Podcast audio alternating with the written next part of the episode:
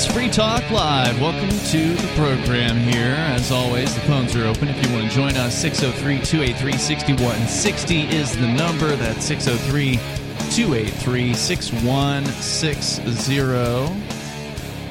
And joining you in the studio tonight, you've got Ian. And Aria. And as we... And Nobody. Yes, he made it to the mic just in time. Nobody is here. I wasn't even paying close enough attention. Uh, so, we're back. Uh, lots to talk about here tonight, including the new propaganda ministers at TikTok. I don't know if you guys heard about this, but uh, late last week, Thursday afternoon, thirty top TikTok stars... gathered on a Zoom call to what, rec- what what is a TikTok star? Because I've never used TikTok, but I know a few people who do. And it's a, a guy who's made seven or more dollars from TikTok. Yeah, that that seems to be my impression of it. Like this person, he considers they consider themselves to be TikTok famous, and they've got like a thousand followers. But as I understand it, you almost get a thousand followers like by accident. Just by creating creating an account and uploading something, because hmm. it's got millions of people, and apparently it's it's not like YouTube where you only subscribe to people you actually want to see. Mm-hmm. Apparently, it's people just follow each other at random. I did mm. try the app. I don't know, a couple years ago, I think, just because you know I'd heard about it or whatever, and it's the new thing. It's where all the young people are going, so we should be there, right? Like Free Talk Live should be there. Actually, Bonnie opened up a Free Talk Live TikTok account recently. Nice, as a matter of fact. I've been told is I should be on it. She doing the little TikTok dances. She probably should. That would be adorable. Uh, but there's all kinds of content on there. There was this truck driver that I found that just ta- just tells jokes every day, and yeah. you know that was pretty funny. Uh, but you know, a lot of it's pretty vapid, I um, mean, stupid stuff. When I visited my nephew, uh, he w- was watching TikTok on his television. It was something about dung beetles. It was it was like an Animal Channel hmm. special, but it was like a three minute video, and then it jumped to something completely different. So. Welcome There's... to Short Attention Span Theater. Yeah, it is a lot like that. Do you remember there was that one website where they had six-second long videos years ago? I don't remember what it was uh, called. Vines. Vines, that's right. Yeah, so that was total like short attention span stuff. And this is longer. I guess you can do And long... some of them were funny. Sure. Yeah, they were. Uh, and some of these are, are very, very funny. Some of them are very creative. Some of them, like I said, are completely vapid and useless and stupid and just ridiculous. You want to shoot yourself and you wish you could have your ten That's seconds like most back. Content, though. Yeah, I mean. Yeah. Um, but, you know, it's very popular platform. It's the number one platform, I believe, on the planet right now, if I recall correctly. I think that I think it crossed Google. It does seem uh, kind of silly hearing that, that, you know, we're not on there. How hard can it be to like stream or throw our videos on there though? Honestly, I, I don't know how hard that is. I've, Would it not, I, I, there's no way they offer streaming, especially not for so. a three hour video. No, we we just don't have the format for the A D D generation. Really, we're we're a three hour long news talk show. Well, we could get Bonnie to throw Nobody quotes up there. Those are generally pretty brief. Oh, I think that's what she's trying to do. Is she's trying to take clips of the show, and I I I probably shouldn't have even said it because I don't know if it's something she really wants to focus on or if it was just something she was you know just testing sure. out to see how. How it worked.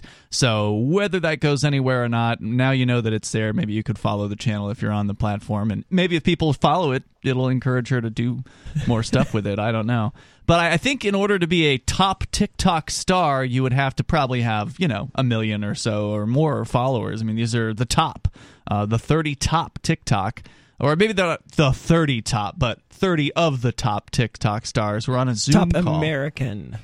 Because uh, presumably, I yeah. I can yeah. imagine Biden's reaching out to like the Bangladeshi youth and be like, "Hey, yeah. we need you to help us out here." So he, uh, they had a, a Zoom call to receive key information, which means propaganda, uh, about the war in Ukraine. National Security Council staffers and White House. Oh, they did a bloody great South Park on that, where the president was trying to get advice on the Ukraine from TikTokers. South Park fun. already did it. South Park already did it. They reality is just copying them. Wow.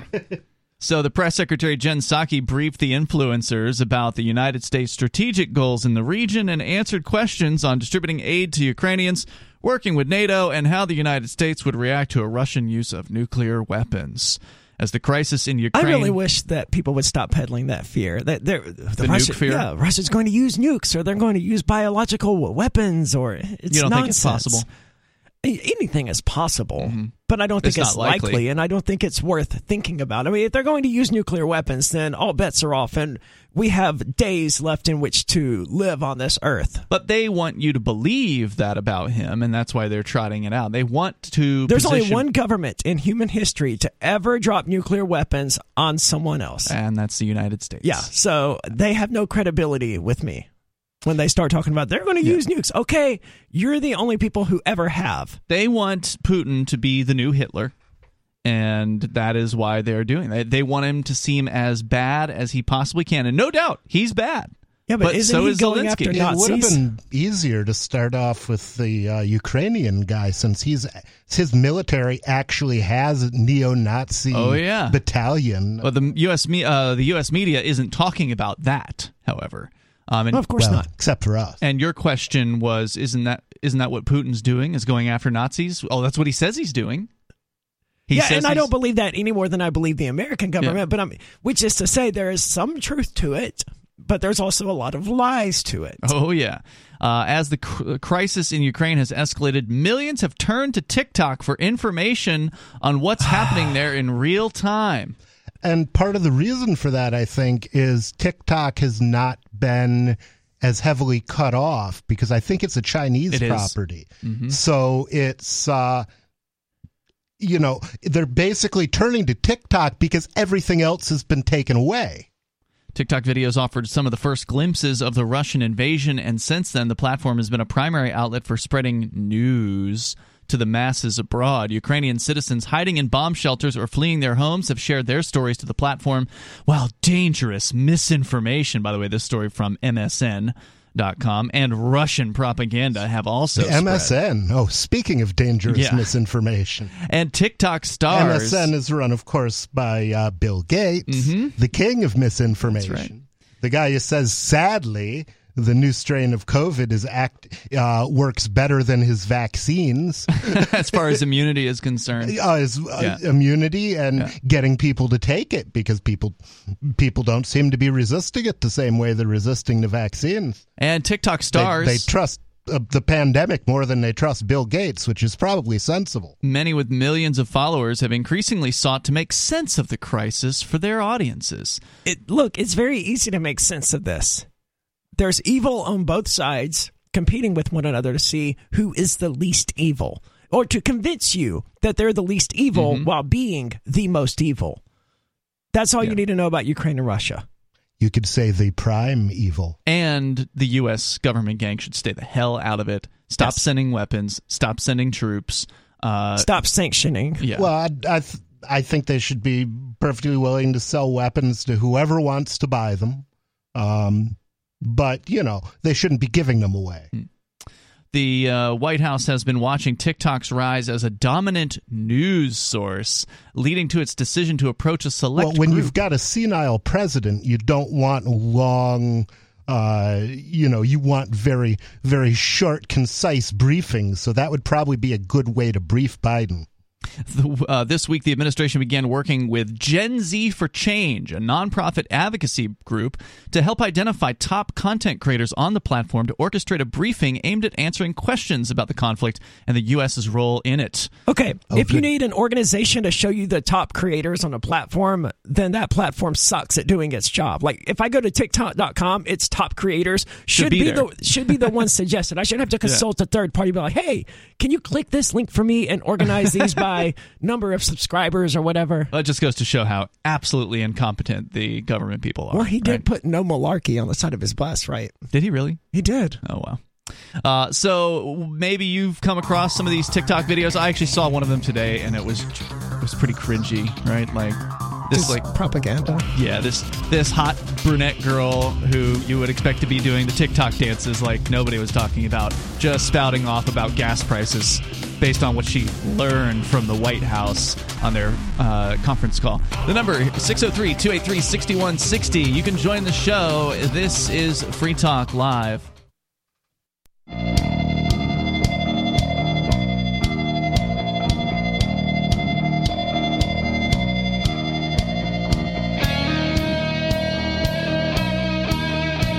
This is Free Talk Live, and the phones are open here if you want to join the show. you can do that. The number is six oh three, two eight three, six one six oh. The TikTokers are back at it with White House propaganda. This isn't the first time we've shared a story like this. If you recall, I think it was last year. Oh, I remember. Yeah, last year there was uh, the exact same story except with COVID. So they started to actually sponsor last year. They were I don't it doesn't mention that they're actually paying them this time around. Uh, but last time around, they did sponsor TikTokers with uh, government propaganda to go out and, you know, encourage people, encourage their viewers to get vaccinated. I didn't remember them sponsoring them. Yeah. I, re- I remember the, you know, they, Doctor Fauci will appear in your TikTok video or whatever. Yeah, they offered that too. Mm-hmm. And, and I assumed that was, you know, it's... If you're an up-and-coming TikTok star, I mean, that would be uh, it would be great for Free Talk Live to get Doctor Fauci to come onto the show, right? I would love to interview Doctor I, Fauci. Yeah, it'd be great. We'd tear him up. Yeah, we would. I mean, you know, people would expect that from us, the kind of people who would care about him being on our show. Which is, of course, why that would never happen. No, it would be a huge gift to any growing TikTok star to have Doctor Fauci or Biden or Kamala Harris or whoever in, yeah, in their video. Yeah, but you only get those people if you're willing to fillet them on the air. Yeah, but of course they are. They, look look at that girl you just put up. She'll fillet anyone if they'll give her attention. Yes, so this girl here, uh, Ellie Zeiler, I don't know if she's related to Steven Zeiler, but it's spelled the same way here. uh, Ellie Zeiler, you know, pretty young lady here. We were trying to figure out what exactly she's known for. She's got ten, being pretty. That's pretty yep. much it from what we can tell you. uh, she's got ten point five million followers on TikTok. TikTok and but what I don't understand is why is that enough? Like, I get it if if she's on OnlyFans, why being pretty and, you know, her clothing choices would be enough to make her popular. You but mean on TikTok, if she was I, naked on yeah, OnlyFans? But I don't get the appeal of just naked watching nice. someone pretty talk. I don't know either, and maybe she does dance at some point here. I don't see them, because you know, you can actually go on TikTok on the web without actually having to have an account and, you know, nice. log into anything. You can just watch uh, whatever it is they've got going on here. Uh, but, uh, yeah, so she's Well, she she's should modeling. be ashamed of herself. This is how we got the Kardashians, and we, we have enough of these types of people already. They, they're literally Did, did she are, do a sex video? She did, yeah, I think so. One of them uh, did, at least. Yeah, I mean, so, Kim Kardashian did. I mean, did she? Uh, probably. Oh. I mean, she, yeah. If she hasn't yet, it's coming in her career. Yeah. So I mean, the, coming. Yeah, you guys are absolutely right. There's a ton of these girls, and they're just they're they make a name for themselves because they're pretty, and they they post regularly. I guess that's it, right? Like she she posts from her bedroom and outside, and she's wearing things or not wearing much, or you know whatever it is. But here's Being what pretty she, must matter because the sex tape didn't work for me. Let's go to the video here. This is uh, fifty-two seconds of Miz Zeiler answering the question of why is gas so expensive. I only happen to find this today because... I can't it, wait to hear what this yeah, idiot has to say. It came up on uh, my Twitter feed under Libs of TikTok. So Libs of TikTok copied this and they put it up on their uh, their Twitter. That's why. Why is gas so expensive and why is the United States inflation rate at a four-time decade high? Does she know what I any of that means? She, I believe, is reading a script. I, I would w- be willing to bet, yes. Yes. ...to ask the White House why gas down the street is seven dollars, and here's what they said. The obvious reason we we're getting out of a... Two- She's in California. Oh, God. I'm just guessing. Poor thing. Because I'm pretty sure that's the only place in the United States where gas is up to seven dollars is mm. California. Year pandemic, when use goes up, price goes up. But the call was predominantly about Ukraine and Russia, so... There you go. It's all demand. Uh, well, she's going to get into another claim here, but uh, demand's up, price goes up, right? Mm. Well, especially mm. if you suppress supply mm. by not letting Americans drill. Indeed. How does that relate? Russia is one of the top three producers of oil, and it is actually their number one revenue source. Yeah, but that's not now, important. What's important is how much of our oil is actually from, from Russia, Russia, and that's only like eight percent. With Putin starting this horrific fight between Ukraine and Russia, nobody wants to work with him and do an international trade. So with people being scared of war and limited resources, prices are bound to go up as well. For the people who can't pay seven dollars for a gallon of gas, there's an app called Gas Buddy that shows you the cheapest gas near you. which always returns results outside of California, I must assume. Right. Because how far are you willing to drive to get five cents per gallon off of your seven dollars per gallon gas? Well, if it's seven dollars in California and it's five dollars in uh, Nevada, um, it might make sense to drive over to Nevada. Depends on where at in California you are. Yeah, it probably wouldn't if your time's worth something. That's um, true, too. Well, yeah, it depends yeah. on how close you are to, to Nevada. Yeah, most of these people in California are not close to Nevada. Mm-hmm. They're in this population centers, which are, you know, on the coast. But back in the day, um, I assume it's still true, Delaware had no sales tax. And, on gas? Uh, they had no sales tax on anything. Oh, okay. And well, so, that doesn't mean there's no gas tax. It it does not mean yeah. there's no gas tax, but uh, I remember driving from... Uh, New Jersey to uh, to Delaware to buy a computer mm-hmm. because it was it actually made sense. Well, that and I was stuck in New Jersey, and who wants to be in New Jersey? As well as a link in my bio to donate to the misplaced refugees of Ukraine. All right, they're misplaced or displaced? I think the lost refugees of Ukraine. Where'd they go? How do we, how'd they get there? Uh, so there she is. Uh, that's one of the various different TikTokers they approached. But you didn't have to have ten point five million to get on the White House's list. According- so she made how many vid- how many views does that have? Oh, I don't know. See, that was actually I think copied by Libs of TikTok. And their version has four hundred fourteen thousand views. Uh, four hundred fourteen thousand views. And her it's, version, it's just this girl spewing government propaganda. Her actual version of it has three hundred sixty-three thousand. So the uh, Libs of TikTok version actually has more views uh, than hers does. But yeah, so uh, but you didn't have to have ten point five million followers, according to M S N dot com. Invitations to this event, this propaganda event, where they had thirty TikTokers on this Zoom call, included Khalil Green, who is twenty-one years old, a creator with more than five hundred thirty-four thousand followers. So a cool half a million will get you in to the White House Zoom session. Do they have to be cool? Said he wasn't surprised when an invitation arrived in his email box. He said, quote, people in my generation get all our information from TikTok, he said. It's the first place we're searching up new topics and learning about things. So he figured it made sense the Biden administration would engage people like him on the platform. The briefing was led by Matt Miller, special advisor for communications. If they know that the mainstream media can't be trusted, so they go to TikTok, they go to ordinary people, mm-hmm. why in the world would they be remotely inclined to trust what the Biden administration has to say? Mm, they're gullible and young. They're just becoming the new M S N B Cs. They're not doing yeah. anything new or original. They're just, they're just modern talking heads to spew propaganda on yeah. behalf of the government. They're getting talking points directly from the state and delivering them to their viewers. That's exactly but what they're, they're young and they're pretty and they haven't yet hoarded out all of their credibility. Oh, but they're working on it. They are working on it. The number, six oh three, two eight three, six one six oh. You can join the program here. Your thoughts on TikTok. Is it really true? Is that where this guy says, the twenty-one-year-old says, that's where Gen Z goes to get, quote-unquote, all their information? Well, he uh, is a TikTok creator. True. Uh, what is the truth? You can share your thoughts with us here. This is Free Talk Live.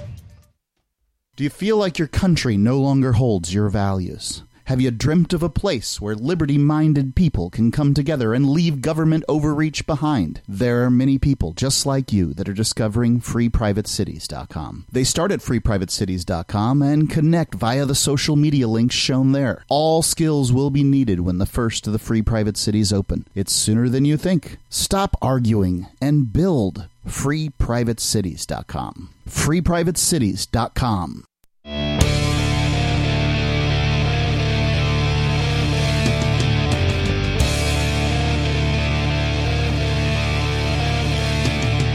This is Free Talk Live. You can bring up anything you want here. The number six oh three, two eight three, six one six oh. That's six oh three, two eight three, six one six oh. We're talking about the TikTok so-called influencers who in some cases have millions of followers. And I want to be clear. I don't want, I, you know, we're not hating on this girl because, you know, she's successful. We're hating on her because she's exploiting... Well, I'm hating on her because she's exploiting cis girl privilege in order to gain millions of followers while living in this her parents, as you pointed out, are clearly not hurting in this economy. I mean, she no, she looks of, like she lives in a mansion. Yeah. And she's exploiting all of that in order to manipulate people into accepting the government's line on propaganda, just becoming successful and then spewing propaganda directly at these people who have come to trust her. Yeah, I mean, I wouldn't use the word hate. I don't hate these these young people, basically. Well, when I say hate, I mean, like throwing, hating a goat. I mean, throwing shade at her, right? They're just, they're just...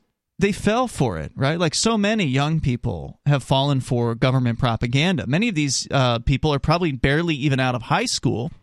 Uh, if she's in college, she's still in college.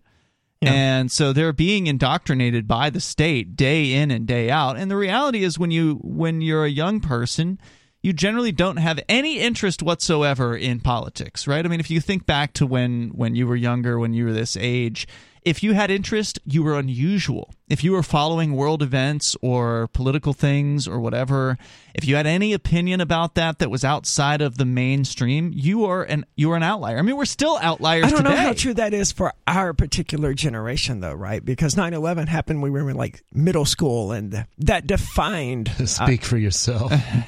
Yeah, I wasn't in middle school. Okay, well, middle to high school, right? And I was that, out on my own when nine eleven happened. Yeah, Are you I that was, much older than me? I was living in Florida working as a computer programmer. Yeah. I was uh, working at a radio station at, at the time. I remember when I when I woke up, uh, it was like two o'clock in the afternoon. Okay. Well, for millennials, it wasn't unusual because while we were growing up, this great catastrophic thing happened that came to define, you know, the next five to six years of our lives. I, I don't know. I mean, maybe you're right about that, but it's, I mean, historically... There's always been a push, for instance, like M T V with Rock the Vote. You know, they've always tried yeah. to get young people to go out and take uh, take part in the political system and have had very little results. I mean, for all the talk, for all the money that has been spent on trying to motivate young people to get involved in the world around them besides like pop culture or whatever, to get involved in, you know, voting or whatever— It's very, very, um, you know, it doesn't really work very well. There has not been much success. So even though people everywhere knew... You may knew- be correct. Like a few weeks after nine eleven happened, I think the vast majority of us were ready for things to just sort of... We, we were ready for our television back at that point. Yeah, I mean, everyone knew about nine eleven in the same way that everyone in the nineteen eighties knew when the Challenger explosion happened. I remember, I remember yeah. being at school and they put the T Vs on and it was a big deal. Uh, when those sorts of world events happen. But that doesn't mean that those people who witnessed those things all of a sudden gave a damn about politics or anything like that. And I'm not saying you should give a damn about politics. Politics sucks.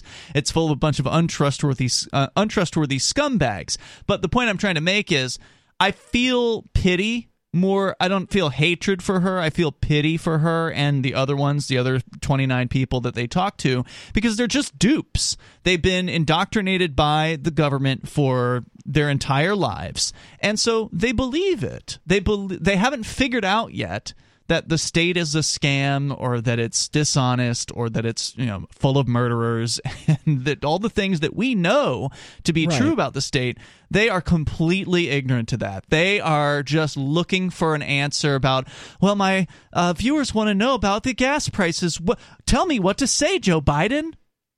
And that's literally what we're talking about here. People who I know are... And when I say, you know, hate on them, I just mean throw shade yeah. at them, you know, insult them. I don't mean... You know, there, there's nothing they're doing that motivates me enough to to hate them. That yeah. That's way too much energy for me. I mean, good for them. It, the fact that you can actually make a living being a pretty girl on the internet, I'm not going to take it away from them. Same that's thing. That's always been possible, though.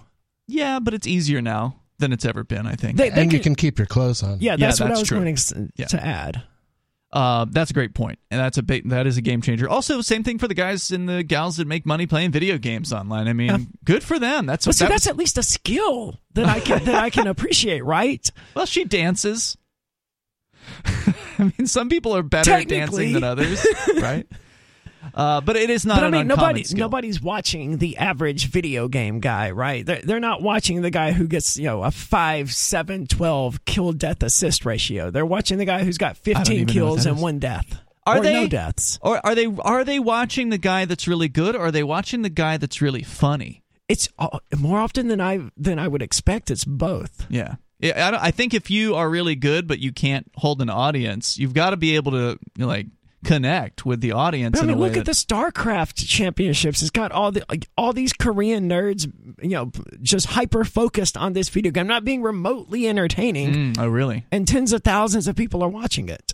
Oh, so they aren't watching for any, you know, entertainment factor besides the game itself. At least not in the case of Star StarCraft. I see. So yeah, I guess it does depend. But StarCraft is a weird strategy game that only appeals to certain types of people in the first place. So we're not talking Mario or something like that. StarCraft is actually the last video game I played regularly. Wow, long time ago. It's I'm old. They remastered it recently. Really? Uh, yeah. yeah, they do that with a lot of games where they just repackage it. But they screwed up the Warcraft three. Do they have a Linux version yet? Probably, Probably not. not. Screw them. That's why I stopped playing. Is they didn't have a uh, have a Linux version, and I wasn't going to maintain a Windows box, and I don't trust wine. All right, so I mean that's pretty much it. Uh, after the call, several several influencers said they felt more empowered to debunk misinformation and communicate How? effectively about the crisis. Well, that's the well, thing. Well, now they've gotten some misinformation directly from the source. Yeah, they don't realize they are not debunking misinformation. They are propagating misinformation. They are the yeah, the new inflation propaganda. Existed long before yeah. this year started. Yeah. Uh, we, you can literally go on the internet and find us talking about the inflation as it happened last year. And if any such TikTokers are listening, you need to go read nineteen eighty-four. Mm. And when they talk about the ministry of truth, that's you. That's you. Yep. That's really true. The number here, if you want to join us, six oh three, two eight three, six one six oh. Oh, there is more uh, to this story. That's six oh three, two eight three, six one six oh. They actually go into the fact that they, they did hire TikTok stars last year. Um, they don't mention that they hired them, but that's absolutely what happened. It says the administration worked with dozens of TikTok. No, no. Y'all paid them. They got paid. They were paid propagandists for the uh, the Ministry of Truth, and uh, that that is absolutely what happened. So uh, Aaron Parnas recently emerged as a powerful TikTok influencer by providing nonstop news updates about Ukraine. On the night of the invasion, he hosted TikTok live streams discussing the events to over eight hundred thousand viewers. Since then, each so day... So TikTok does do live streams. I guess so. That's something we should look into. Since then, each day he's posted videos breaking down news about the war every forty-five minutes. He said that his news was not partisan. He was getting information directly from reputable sources in the country, such as his family members there, local Ukrainian journalists, and Ukrainian television. That is by definition partisan. If all you are getting is the Ukrainian uh, side of the story, you are partisan. And, you know, it's fine. Just make sure it's clear what you're doing. I don't care. It doesn't bother me if somebody is partisan. I don't care if Fox News leans right and M S N leans leans left or C N N is hard left or whatever, as long as you know what you're getting into. And the real problem with the, that we've seen so far with the uh, the various different sides is that the the Russian side has been cracked down on, and it's now harder to find than ever. YouTube recently took down R T completely. Did they? That's what they said in uh, their announcement here in their YouTube Insider Twitter feed. They said, quote, "Our community guidelines prohibit content denying, minimizing, or trivializing well-documented violent events. We are now removing content about Russia's invasion in Ukraine that violates this policy.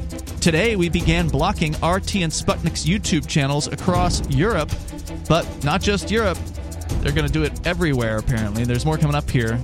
Uh, so in addition to not knowing which one of these lunatics to believe, we can't even hear what one of the lunatics has to say. Indeed. Uh, and that does make you, should make you go, hmm. six oh three, two eight three, six one six oh.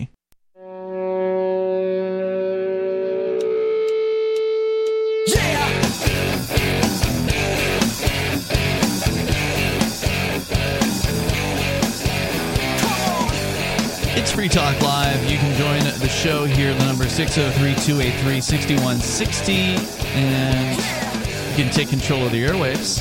six oh three, two eight three, six one six oh. With you in the studio tonight, you've got Ian. Aria. And Nobody.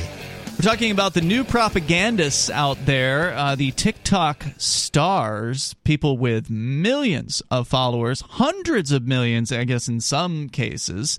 But uh, this one girl that we were looking at, Ellie Zeiler, she's an eighteen-year-old with ten point five million followers. She is relaying propaganda directly from the White House uh, along with dozens of other TikTokers that were approached last week. Which is a bit worse than just being your average front-of-the-mill media whore, right? Because now she's she's an idiotic one on top of that. Well, I mean, there's plenty of dummies in the in the mean, mainstream media. Sure. So, um, and anyway, the story here from M S N wraps up with a quote from her.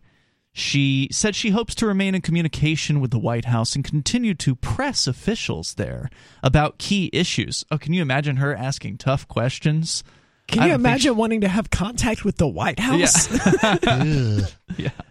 Uh, she sees. I would... Luckily, she's too old for uh, Biden to be interested. I would leave the White House on red harder than I ever left anyone on red. Which, on red? It means you on hold? You read their notific- oh. their message and I you see. didn't respond to it. She sees herself as a voice. I would Rick for... and Morty the White House. She sees herself as a voice for young people and the growing contingent of news consumers getting information primarily through social media platforms. Quote, I'm here to relay the information in a more digestible manner to my followers. I would consider myself a White House correspondent for Gen Z, she says. Wow. So in the old days, it used to be that the journalism would ask tough questions. That's what you used to do when you were a correspondent. You would you would be corresponding not to relay information from the White House. You would be asking difficult questions of the bureaucrats and the press spokespersons or whatever that are there at the White House, putting them in a difficult position, asking them the questions that no one else has asked yet, trying to break some news, get some sort of an unusual answer so you can be the first to the market with the video clip of that person saying whatever it was that they said. That's what it used to be like. But now, no, now it's just I'm here to relay information. That's her job. She is l- absolutely admitting that her, she sees herself as a White House mouthpiece, and that is it. Which is why it's important for people who want to be journalists to actually attend some sort of journalist training, right? Mm. And not, not just become a propaganda mouthpiece. Or if they're going to become a propaganda mouthpiece, because that's what we are, right? At least do it knowingly. Well, I mean, it, in her defense, she does admit that she's just a propaganda. She does. You know, she... Uh, we're not mouthpieces for anyone else. We are propaganda, but right. We're not a mouthpiece. There's no one telling us what to say. Did I say mouthpiece? You did. Okay. Yeah, we're, we're not being told what to say. We can all have different opinions on this show. There's no prohibition on that. We are not all on a like mind on every issue. We do love liberty. And that is the propaganda viewpoint in the same way, again, that, you know, there's propaganda on M S N B C and, and Fox. But what's interesting here is that Fox News, M S N B C, these cable channels, they have a fraction of this audience. And that's the new world that we're in here is a TikTok, a girl, an eighteen-year-old girl on TikTok who's pretty has managed to amass multiple times the number of followers. Now, how many of the followers actually watch every video that she puts out and how often? You know, she's got ten point five million followers, so what percentage is there once a week to actually view her? We don't know. But even if it's... Well, what percentage is there to see C N N every every week? Right. I mean, uh, they pretty much lost their audience along with their credibility. Well, and plus their audience has been dying off. I mean, it's an old uh, method of delivering information, the sort of linear fashion of tune in at six for the, you know, for the news or whatever. Mm. Now news is on demand. Anytime you want it, it's there on the internet. And so... Interesting little statistic that I got from The Hill is that apparently there was a poll done that showed that more... Uh, Democrats are watching Tucker Carlson than are watching C N N. Wow. Yeah. That, Who that, is Tucker that Carlson? That surprised me. He's a talk show host on Fox. On News. Fox. Okay. Yeah. Now, is that because they love to watch someone they hate? I, they they didn't get that deep into it. They always said uh, that that was why Howard Stern was so popular, because a lot of people that listened to him hated Howard Stern, but they still loved to listen to the person that they hate. Well, we have plenty so. of listeners who are like that. Yeah. Yeah, that's true. Uh, so that's the story. Uh, there's the, your latest propagandists are there on TikTok. Now, this whole war which, of course, isn't officially a war. This whole conflict... It may not even... There may not even be a conflict, for all we know. I mean, we're just going off of what the media has said. And what we the can't Russian, believe a word of it. Yeah, and I hate even saying that because, you know, the, the prevailing belief is that there is some sort of conflict happening between Russia and Ukraine in the territory of Ukraine. But I'm going to buy that something is happening there, just I don't know what the hell it is. I mean, the fact that Putin says he's rolling in tanks and that other people are saying that things are happening, I mean, it, it's probably true that bombs are going off. I have to um, accept it on faith, but it is just accepting it on yeah, faith. But we don't know who's launching the bombs. It could be the Ukrainians bombing their own people to make Putin look bad. Well, we have no idea what's really happening. And anyone that purports to, uh, again, is likely a propagandist. But the point I wanted to make was... Wouldn't that be a great... cheap way to wage a war, though? Convince a country to bomb itself to make you look bad and just sit back. I mean, because you're going to look bad either way, but if they're mm-hmm. paying for the bombs, that saves you a lot of money.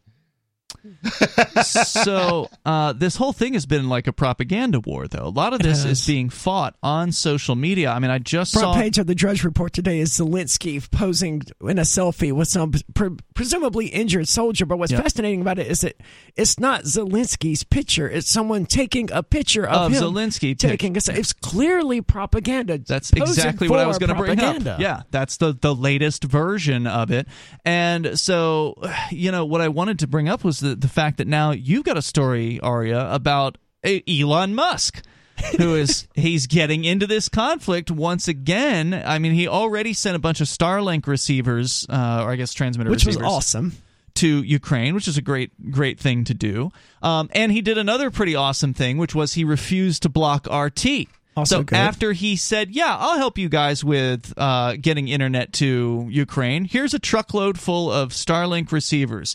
And he got press everywhere for this. Oh, Elon Musk sends receivers to Ukraine. What a great guy. And then the next week, the propaganda ministry of Ukraine approached him and said, can you go ahead and ban R T and uh, all the other Russian media? And he said no. He, the only way he would do that is if he had a gun to his head.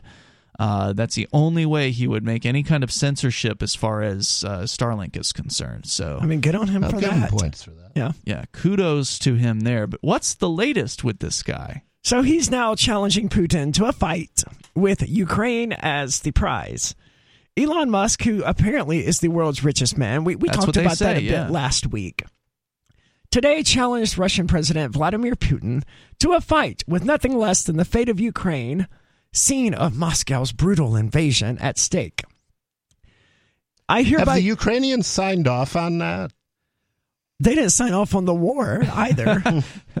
Presumably, if Musk were to fight Vladimir Putin and win, he would declare Ukraine free. Presumably, he said, "But I, it wouldn't be free." Well, it would, would just be under the control of the yeah. same people who've been controlling it. It'd be the Nazis instead of the commies. Yeah. I hereby challenge Vladimir Putin to single combat. Stakes are Ukraine, he said on Twitter. Do you accept this fight? He added in Russian, directly addressing the official English-language Twitter account of the sixty-nine-year-old president. I'm, I'm wow. surprised that ha- haven't pulled the plug on that. Amazingly, Twitter has not pulled the plug on R T at this point. I'm, I'm surprised. So he's by still it. not as dangerous as Trump. Good point. Who, Putin isn't? Yeah. Because they pulled the oh, plug yeah, on Trump. when, when one of Musk's seventy-seven million Twitter followers wrote that the Tesla founder might not have thought this through, Musk said he was absolutely serious. And this is the part that really makes me think that this guy has just completely lost it. I wouldn't want to fight Vladimir Putin, and I'm probably in better shape than Elon Musk is because Putin is a former K G B agent. He's probably a bit better trained in combat than your average person, and probably significantly more so. He looks like he's in good shape. Putin has killed people, dude. I'm willing to bet. I don't know. He this. probably plays dirty too. Yeah, he, uh, yeah, yeah. He'll have eye like gouging, a, kicking you in the yeah. He'll have a shiv or something like that. Hmm. This is someone who almost certainly has taken humans' lives before, and you're like, yeah. I'm a fist fight this guy. Remember last year I called him like a frat bro or something like yeah. that? Dude, come on. Act like an adult, please. The number here is six oh three, two eight three, six one six oh. He probably knows the odds Putin are going to say yes are very, very slim, and so it's just a social media, you know, excuse to make a post. More coming up here. You can join us on Free Talk Live.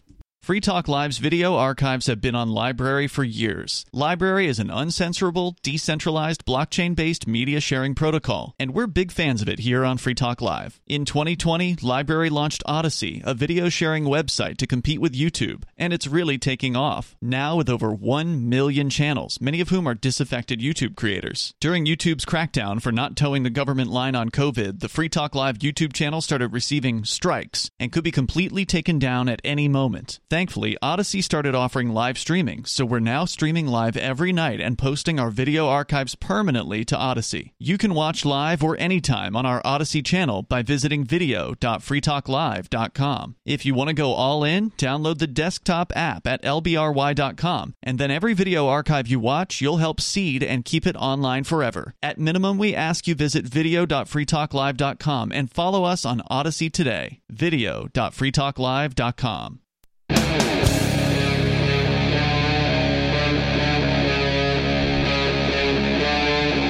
Free Talk Live. It is Free Talk Live, and you can join the show here. The number six oh three, two eight three, six one six oh. That's six oh three, two eight three, six one six oh. Joining you tonight, it's Ian, Aria, and Nobody. Want to tell you the rest of the post here from YouTube. I didn't get it out fully in the last hour. This is where they announced just a few days ago that not only are they going to be banning, or they already did ban, Russia Today, R T, the television news channel. Propaganda. It's propaganda from Russia, but they do great, actually, coverage of the United States. They do really good actual journalism where they actually ask tough questions, and they actually take positions that are critical of the U S government on R T. And now YouTube has, after the European Union issued an order saying they wanted to ban R T, YouTube hopped right to it. Facebook, Instagram, a bunch of companies jumped right in and said, yes, sir, let's ban them. And they did. But that's not as far as they've gone well, now. Well, they've been anxious to use the power to... to ban something as powerful as a state. Yeah. Since this this propaganda machine came into place last year during COVID nineteen, it, they got off on censoring, you know, little little people like us. Yeah. But now, but now that with the backing of the United States and the European Union, they can go after this big dog. They, That's right. They have the power now to go against Russia, and they're getting off on it. Yeah, and if they can go after Russia, then they can go after absolutely anybody. Uh, today, they say, we began blocking R T and Sputnik's YouTube channels across Europe. This was March first when they wrote this. Since Russia began its invasion in Ukraine, we've been focused on removing violative content and connecting people to trusted news and information. An overview of the steps we've yeah, taken. Yeah, I always trust anybody who's put forward by the uh, Ministry of Propaganda. And that's who YouTube is. So now fast forwarding to March eleventh, their post to at YouTube Insider on Twitter. And so they talk about how they're removing content about Russia's invasion in Ukraine that violates their policy of, quote, pro- they prohibit content denying, minima- minimizing, or trivializing well-documented violent events. In line with that, we are now blocking access to YouTube channels associated with Russian state-funded media globally. So not just Europe, just everywhere. The change, they say, is effective immediately. And I seem to recall YouTube kicking off at least one channel that was discussing the Uyghur Muslims being exterminated in China. Yeah, they did that. Yep, they re- I believe they reinstated it after some amount of protest. But they didn't care about people min- or their channel being used to specifically to censor people, to minimize the suffering that was being caused by governments around the world when it was the Chinese government doing it. That's right. Uh, they say further, since our last update, our teams have now removed more than one thousand channels and over fifteen, because remember, R T is just the tip of the iceberg. They're going after anyone who is, I guess, critical of Ukraine at this point. Uh, one thousand well, channels. We knew they were going to find a new reason to ban us. Uh-huh, yeah. Uh, I'm surprised we're still on right now. And over fifteen thousand videos for violating not only our hate speech policy, but also our policies around misinformation, graphic content, and more. Does that mean in order to stay on YouTube, you have to basically say Nazis are the good guys here? Because there is, for those not keeping track, there is a Nazi division within the Ukrainian military. That's true. Yeah. And they're openly Nazis. So the, the Azov Battalion. The and Nazis Facebook are good guys. Is now, uh, has now taken them off the list of people you can't say good things about. And uh, I don't know you if they you can't say bad things. Uh, no, you couldn't say good oh. things about the Nazis in the Ukraine oh, until the Russian invasion. Now you can. I don't know if you're still allowed to say bad things about them. Uh, yeah, and that's not the only thing Facebook did, apparently, and we'll get into that coming up here in just a moment. Uh, in addition, they say our systems are also connecting people to trusted news sources. So far, our breaking news and top news shelves on our homepage have received more than seventeen million views in Ukraine. In addition, we recently paused all Does YouTube. This mean, hold on. YouTube is trying to tell people in Ukraine what is happening in Ukraine? Yes. Okay. Uh, in so ad- they're crazy too. In addition, oh, who isn't these days? We recently paused all YouTube ads in Russia. We've now extended this to all of the ways to monetize on our platform in Russia. So every single Russian YouTuber who has nothing whatsoever to do with this conflict, who may be against the conflict, maybe they're completely anti-war and pro-peace, because there's plenty of people in Russia that are like that. Sure. Every single one of their channels demonetized. You cannot make money on uh, YouTube anymore. Well, we knew it was coming. Yeah.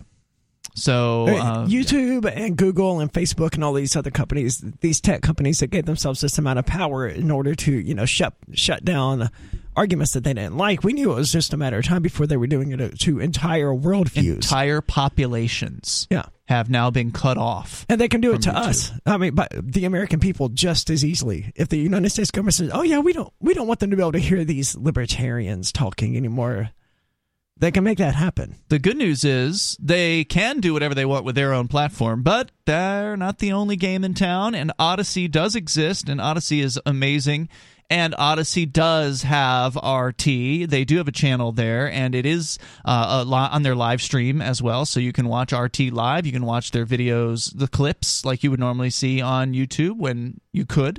Now you can't, because R T's completely banned globally on YouTube and totally available over on Odysee. So make sure you check out Odysee. Go to video dot free talk live dot com.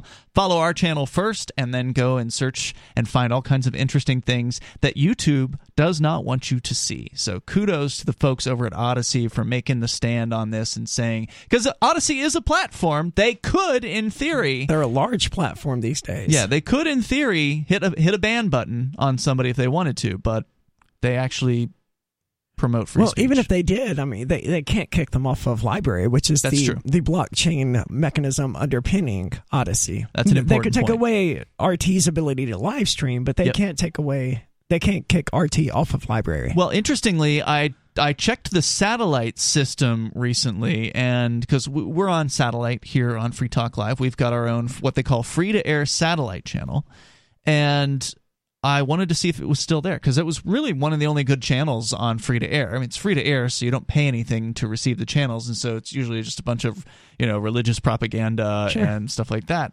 Uh, but R T has for many years... Are we allowed to say religious propaganda on a show that's produced by a church? yeah. Uh, we, our, we already acknowledged that we are propaganda. Indeed. Our, but we haven't acknowledged yet that we're religious propaganda. Well, now we just did. Uh, so R T has been up on this platform for many, many years, and now they're gone. Aww. R T's gone. Uh, in fact, R T is gone from almost every uh, channel that they would, would have previously been on in North America. I believe there is still one satellite that has like an R T documentaries channel, but that may not have to do with the, the satellite company taking them down. That may have to do with the fact that R T America last week closed down completely. They Did they have a choice at this point? I mean, they're not allowed to broadcast anywhere in the United States. Well, right. They'd been kicked off of DirecTV, so DirecTV got rid of them. That was an official thing. Because, uh, again, a lot of these companies are what doing... What are these people saying that these companies are so terrified of us hearing? That, a, that's a different opinion? That should be everyone's number one. What is Russia yeah. today saying that right. DirecTV... Uh, Clear Channel, what, what, whatever you said they were called, um, YouTube, Facebook, yeah. what they don't want us to hear? That makes me it's curious. It's got to be important. Yeah, that's what I. It makes me want to know. When you ban a book, I want to read it. When you ban R T, I want to know what they're broadcasting. What are they saying? Uh, Holland Cook, for listeners that have tuned into our internet feeds, you know Holland Cook. He's the guy that does the the tips. If you're listening to the breaks, survival speech, survival speech. Yeah, yeah. He gives you tips on various different things, and he's yeah, it's a great little series of uh, promos that uh, that Holland put together. Holland is he's a lefty actually. He's not a libertarian. He's just uh, an interesting uh, interesting character in the radio business. Lefty in what way? Uh, he was for the vaccines. Okay. He's for the Biden administration. I mean, he's a left. He's a lefty.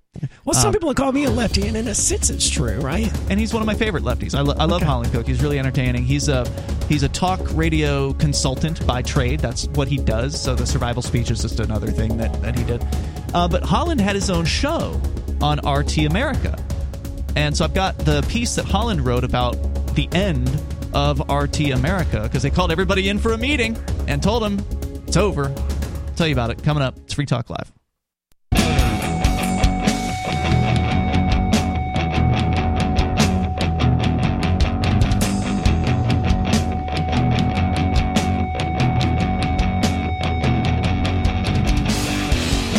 Free Talk Live, and you can join the show here. The number six oh three, two eight three, six one six oh. We're talking about the voluntary prohibitions on R T being put into place by companies like YouTube, Facebook, and other U S big tech corporations, where they're not being ordered to do this by the federal government. They're being no, suggested. It is curious that they're doing it, right? It's not like they're winning brownie points with the U S government or anything like that. They might be. This. I don't. I don't think that's really the way the U S government operates, and I think the people at the top at YouTube know that. Hmm. They know the U S government is going to remember this. If they come around, you know, five years from now, and it's like, hey, YouTube, we want you to ban these people, and YouTube's like, no, I mean, we got rid of Russia for you, but we don't want to get rid of this one. The U S government's well, all right, that's right. You did do us that favor that one right, time. Yeah. That's just not the way the U S government operates. Right. So I think it's just that, you know, they were anxious to ban someone as big and as powerful as the Russian government. To show that they could. Yeah. And now they finally, just like the U S military has never invented a weapon it didn't use, humans have never invented a weapon mm. they didn't use. This is just another weapon that was invented, and they were anxious to use it.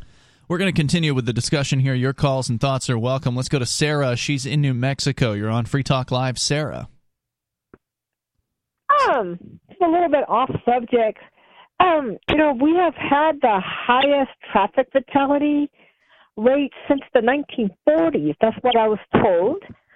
So the better pass another in- law.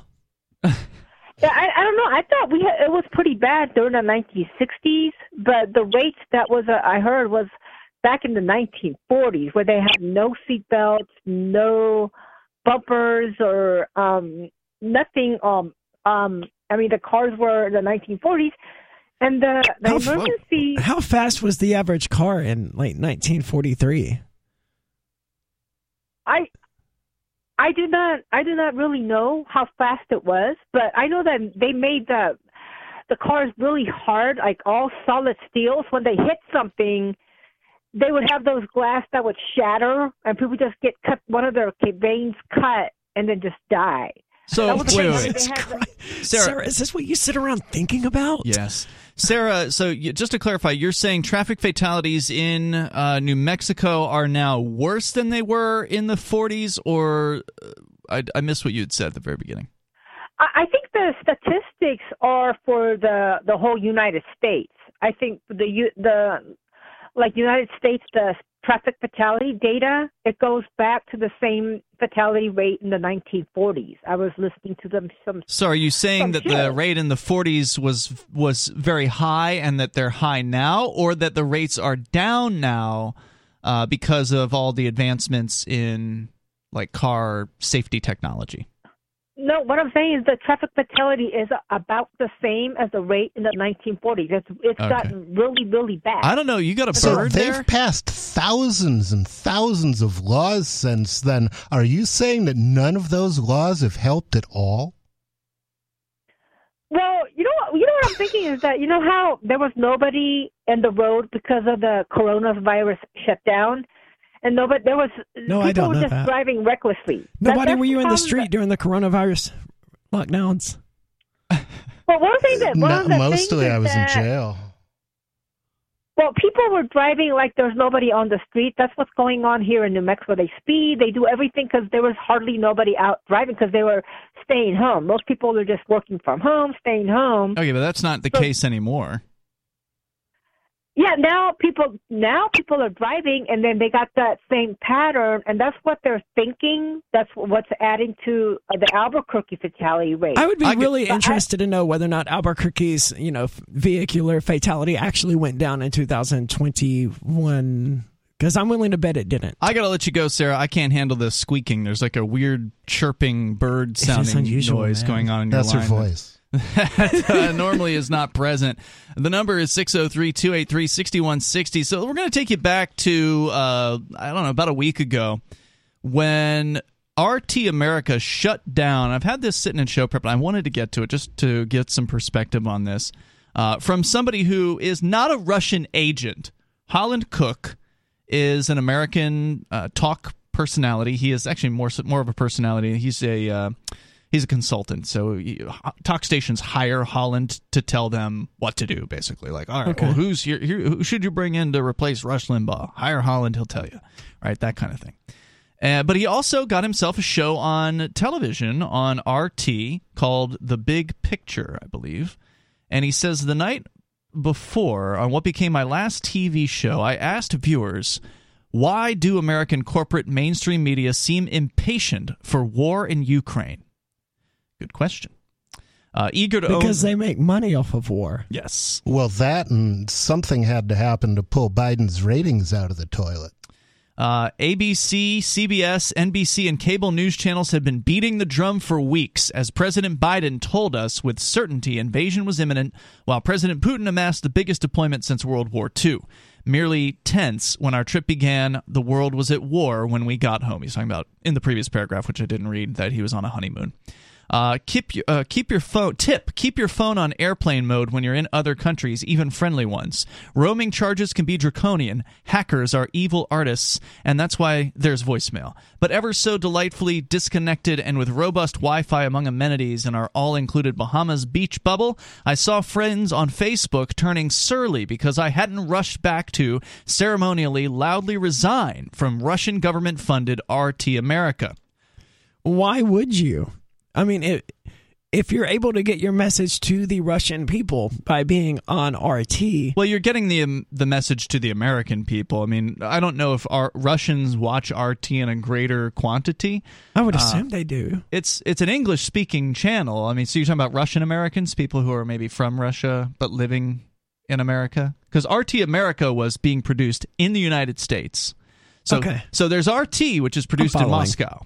And then there was R T America, which was produced in Washington, D C. And so he would go to D C to do his show on R T America, much like Adam Kokesh did right. about a decade ago. He says, when you're seventy-one years old and you've commuted between Rhode Island and Washington since twenty seventeen, daydreaming about retirement is a pre-existing condition. So this seemed as good a time as any. Like my big picture predecessor, Tom Hartman, who handed me the host baton on air back then, I was never once censored and never handed a script. And I think this is an important, it's the most important aspect of this story that I wanted to share, because we asked Adam Kokesh the same question years ago when Kokesh was doing a show on R T. I wanted to know, were there any things that the R T management told you you couldn't talk about? And he said no. He was able to have complete editorial discretion over his program. If he wanted to criticize, yeah, if he wanted to criticize Putin, if he wanted to criticize the Russian government, he absolutely could do that. It was his show. And I just think it's interesting that ten years later, because it was like a decade ago that Kokesh was on R T, ten years later, somebody else working for R T, who again is actually in favor, I believe, of Ukraine. If you check out Holland Cook's Twitter account, he's got like, you know, Ukraine colored rock that he took a picture of recently and he put on his his profile. So he's here saying that he was never told what to say by R T. So why would he want to walk away from a show where he has total control over the content? Yeah, I really want to. Yeah. Uh, six oh three, two eight three, six one six oh, but R T America is now no more. We'll tell you more on the way. It's Free Talk Live. Join liberty-minded voluntarists, anarchists, and libertarians from June twenty-seventh through July third for the sixth annual ForkFest at Rogers Campground in the beautiful White Mountains of New Hampshire. ForkFest is a fork of the Porcupine Freedom Festival, which sold out for the first time in twenty twenty-one. ForkFest takes place the week after PorkFest, but ForkFest is decentralized, which means that there's no ticket cost and no one is in charge. All you have to do to join the fun is reserve your camping site, R V site, or motel room with Rogers Campground for June twenty-seventh through July third. There's no better place to celebrate Independence Day than around other freedom-loving activists in the Shire. You can find out more at the unofficial website, forkfest dot party. You can also connect with other attendees on the ForkFest Telegram and Matrix chat rooms, as well as the ForkFest Forum. You can find links to those at forkfest dot party. We hope to see you there. forkfest dot party.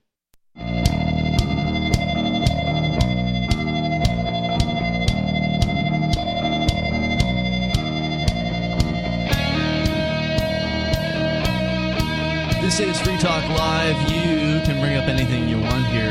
We're talking about the demise of R T America, which is not the same thing as R T. R T America was a division of R T that was based in the United States. They had offices, according to C N N, offices in New York, Miami, Los Angeles, and Washington, D C And it was just over a week ago that they had an all-hands-on-deck staff meeting where they told everybody that uh, they are being laid off and they expect it to be a permanent closure. I'm curious. I mean, did did the U S government ever actually ask any of these companies, did they ask McDonald's and Coca-Cola and Pepsi and Visa and to do PayPal all these things? to do all these things? Or did these governments just go, I mean, these companies just go, we're going to do this? I understand what YouTube is getting out of it and what Facebook is getting, you know, the power, the mm-hmm. the rush of censoring. But what is what is McDonald's and Coca-Cola getting out They're of it? They're cutting revenue off. Yeah, I don't I don't see what those companies are getting out of this. Pepsi said four percent of its revenue came from Russia. I believe it. Mm-hmm. I saw I saw an article today about how it's so sad that after thirty-something years, the fall of the Iron Curtain, well, now the West is throwing up a new Iron Curtain. Yeah. How do people not see that? It's not the Russians building it this time. You're building it, U S you corporations. Lunatics. And they're like, oh, it's so sad. McDonald's is losing this thirty-six-year-old legacy after the fall of the Soviet Union. Right. Well, then don't, then don't ruin the legacy. Yeah, they're doing it for signaling purposes. I don't know if anyone has said that they were approached by the U S state. Have you heard anything, nobody? I don't know if they would say they were, if they were. Mm-hmm. And, you know, I think a lot of this, it's like, I know this didn't happen with Coke, but if you look at the social media censorship um, thing, the, uh, the Congress kept calling the social media people before the Congress and saying, if you don't censor more, we're going to regulate you. Mm. And, you know, of course, um, some people, people who actually don't approve of censorship, and there are a few of us left, um, called the government out on that. So maybe they're right. doing it more subtly Could be. with Coke and Pepsi now. I still like how bored Jack Dorsey was during all of those hearings. Yeah, it was pretty entertaining. So uh, a company was uh, called T N R Productions. That was the local U S production company that R T, I presume, was like a subsidiary, right? T N R instead of R T. Anyway, they were the company that told staff in a memo they'll be ceasing production at all of its locations, quote, as a result of unforeseen business interruption events, unquote. And that might include the fact that DirecTV cut them off uh, the week prior, and also Roku, which is that little box that you can hook up to T V sets and watch internet streaming. Roku also banished R T America from its platform. I, I can't, I don't know. I'm so disconnected from the average person. I don't understand how the average person is okay with this. To me, it just sounds like a horrible idea. Putin evil. Therefore, all Russian people must be punished. I mean, it's true collectivism. Putin isn't the one preventing information from reaching you simply yeah. because the powers that be don't want you to have it. Well, the interesting thing is, all through the Cold War, you could walk into any American library and read Pravda. Hmm. And, of course, That's everybody... That's the Russian newspaper. Uh, yeah, that was the propaganda organ. But you couldn't go into Russia to read an American Soviet paper. Union, uh, Ronald Reagan's evil empire. Mm-hmm. And the thing is, that was one of the ways we knew that we were on the right side, because we could read their media freely, mm, and they, they couldn't, couldn't read ours. Now it's the other way around. That's really interesting. Great point. If you want to weigh in here, you can. Let's go to Mehdi. He's in Canada. You're on Free Talk Live. Mehdi. Hi, hi, Ian. Hi, Nobody. And Aria. Nobody, I'm glad you're out. Hey. Aria, I'm glad you're recovering well. Thank you. Surgery. Uh, I wanted to talk about this uh, YouTube policy, the denying or trivializing Russia's Ukraine invasion. Mm-hmm. Uh, so let's say then, if I was to make a video comparing, or not even comparing, but saying, hey, what about Yemen? There's like a genocide going on in there. Yeah. Would that, then I'd be banned for that? Like, I can't mention atro- other atrocities while this is going on? Like, remember, I don't know if you guys would remember the Iraqi girl that said the uh, Iraqi uh, soldiers were taking babies out of ventilators and stuff. Mm-hmm. And that ended and up she was B S. The daughter of a U S ambassador yeah. who wasn't even in uh, Kuwait during that time. Yeah, I remember that. Yeah. And, and now stories then like that, if someone disputed that, that would be banned on YouTube because they're going to say, oh, you're trivializing. I mean, now it's Russia's invasion and Russia's a third party. Imagine with the U S invading something. For sure, they're going to ban that then, anyone saying something against that. And so that story, if someone had, you know, said, hey, this is an ambassador's daughter or whatever saying this, this is garbage, that's going to be banned on YouTube. And like you said, it's like, it's honestly like nineteen eighty-four. Like, it's that scary. And the worst part, I think, about this, the absolute worst part is this is going to now give, if this goes through and it's, you know, accepted and all the other social media, like, fine, that's good. And then they're going to start doing it. This is basically a green light for false flags by the U S military. Like, yeah. How would evidence of false flags be shared then? Like, if we had evidence mm. that, no, that's a false flag, like this girl's thing. I mean, that wasn't a false flag because that was just completely made up. But if the U S military does some false flag, mm-hmm. and Wiki will show you, even go on Wikipedia, it'll give you a million false flags the U S has done, how would that be? Like, they can just do false flags and we can't, how are we going to disseminate? Library, uh, L B R Y dot com. You can go there and learn about this uh, uncensorable protocol, because, again, there's a huge difference between a protocol and a platform. Uh, an uncensorable media sharing protocol that allows you to put anything on the internet that you want, and no one can stop you. So that is the answer as to how, but then again, getting people to okay. see it is the real challenge. Just because you put something there doesn't mean that it will garner an audience, and obviously a lot of people value YouTube because it is the world's number one video, you know, video platform, and it used to be that you would get suggestions, right? So if you want to go and view a video about a topic, YouTube would suggest certain, you know, related videos to you, and then they started changing that they only would suggest like C N N, and they would only suggest these big mainstream media companies instead of actual, you know, independent producers, and now they're just wiping out R T and wiping out, as they admitted, over a thousand channels in just the last uh, two weeks alone of this anti-Russian censorship that they've been doing. YouTube suggestion is also terrible. I mean, the whole mechanism is just absolutely terrible. Through a lot of the last year, I was forbidden from using YouTube for anything other than gaming purposes. Mm-hmm. Like, I could only watch gaming videos and stuff like that. That's since been lifted, but it didn't matter. Six months into this, YouTube was recommending C N N, COVID nineteen crap, stuff from the C D C, stuff from C SPAN, stuff that I wasn't allowed to watch and have no Even interest in watching. Even when you were watching, watching a gaming video, it would recommend yeah. that to you? And there is nothing I've Jeez. ever viewed on YouTube that would make them think I'm interested in this. I've, as I understand it, this is one of the things where TikTok is so much better than YouTube. At making recommendations? Yes. Huh. Interesting. Mehdi, anything with, else you want to share? Go ahead. I was just going to say, and with TikTok, because I don't think it's an American company. So no, they can't, Chinese. Uh, so TikTok itself, yeah, is not going to make these rules like how uh, YouTube can, or YouTube does, like, you know, for pro-America, but... You know, that's why they're probably now, they, they, I mean, it's the Ministry of uh, Information, as uh, Nobody said. They, that's why they're just going to the users, the influencers, and saying, say this, say that. You know, if you see anyone saying this, attack that, like, Lord knows what they're saying. Mm-hmm. And and like I said, the worst part of this is this is going to be very difficult now. I mean, not very difficult, you're right. There's L B R Y, Rumble, and uh, Mastodon, right? But, I mean, how are, how are, how are false flags going to be? Like, I feel like it's giving a green light to false flags, and there's nothing that we can do about it because the M S M obviously doesn't report on it. And now, at least the original thing for YouTube and all these things were, you know, independent people can give a counter narrative to the M S M. Now it's part of the M S M.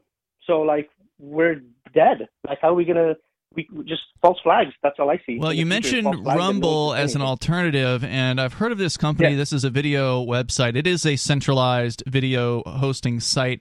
And according to the folks over at Odysee, now I have not checked these claims, but according to Odysee, Rumble has terms of service that may prohibit people from criticizing Israel. So mm. if oh. so, they're kind of like a conservative video website. And huh. so you still may not have, you know, freedom to express yourself on that platform. That's just what Odysee says. Again, that's interesting. It. Now, I've got a Rumble account. I've never posted anything to it. So maybe you and I should make a video and uh, saying what we really think about Israel. And I'll post it and see if they throw me off. Mehdi, thanks for the call tonight. Definitely uh, share the concerns. Luckily, there are still alternatives out there for freedom of speech on the internet at this time. Uh, the number here is six oh three, two eight three, six one six oh, but you have to get into the habit of going to Odysee instead of YouTube, and that's a tough thing to create. More coming up.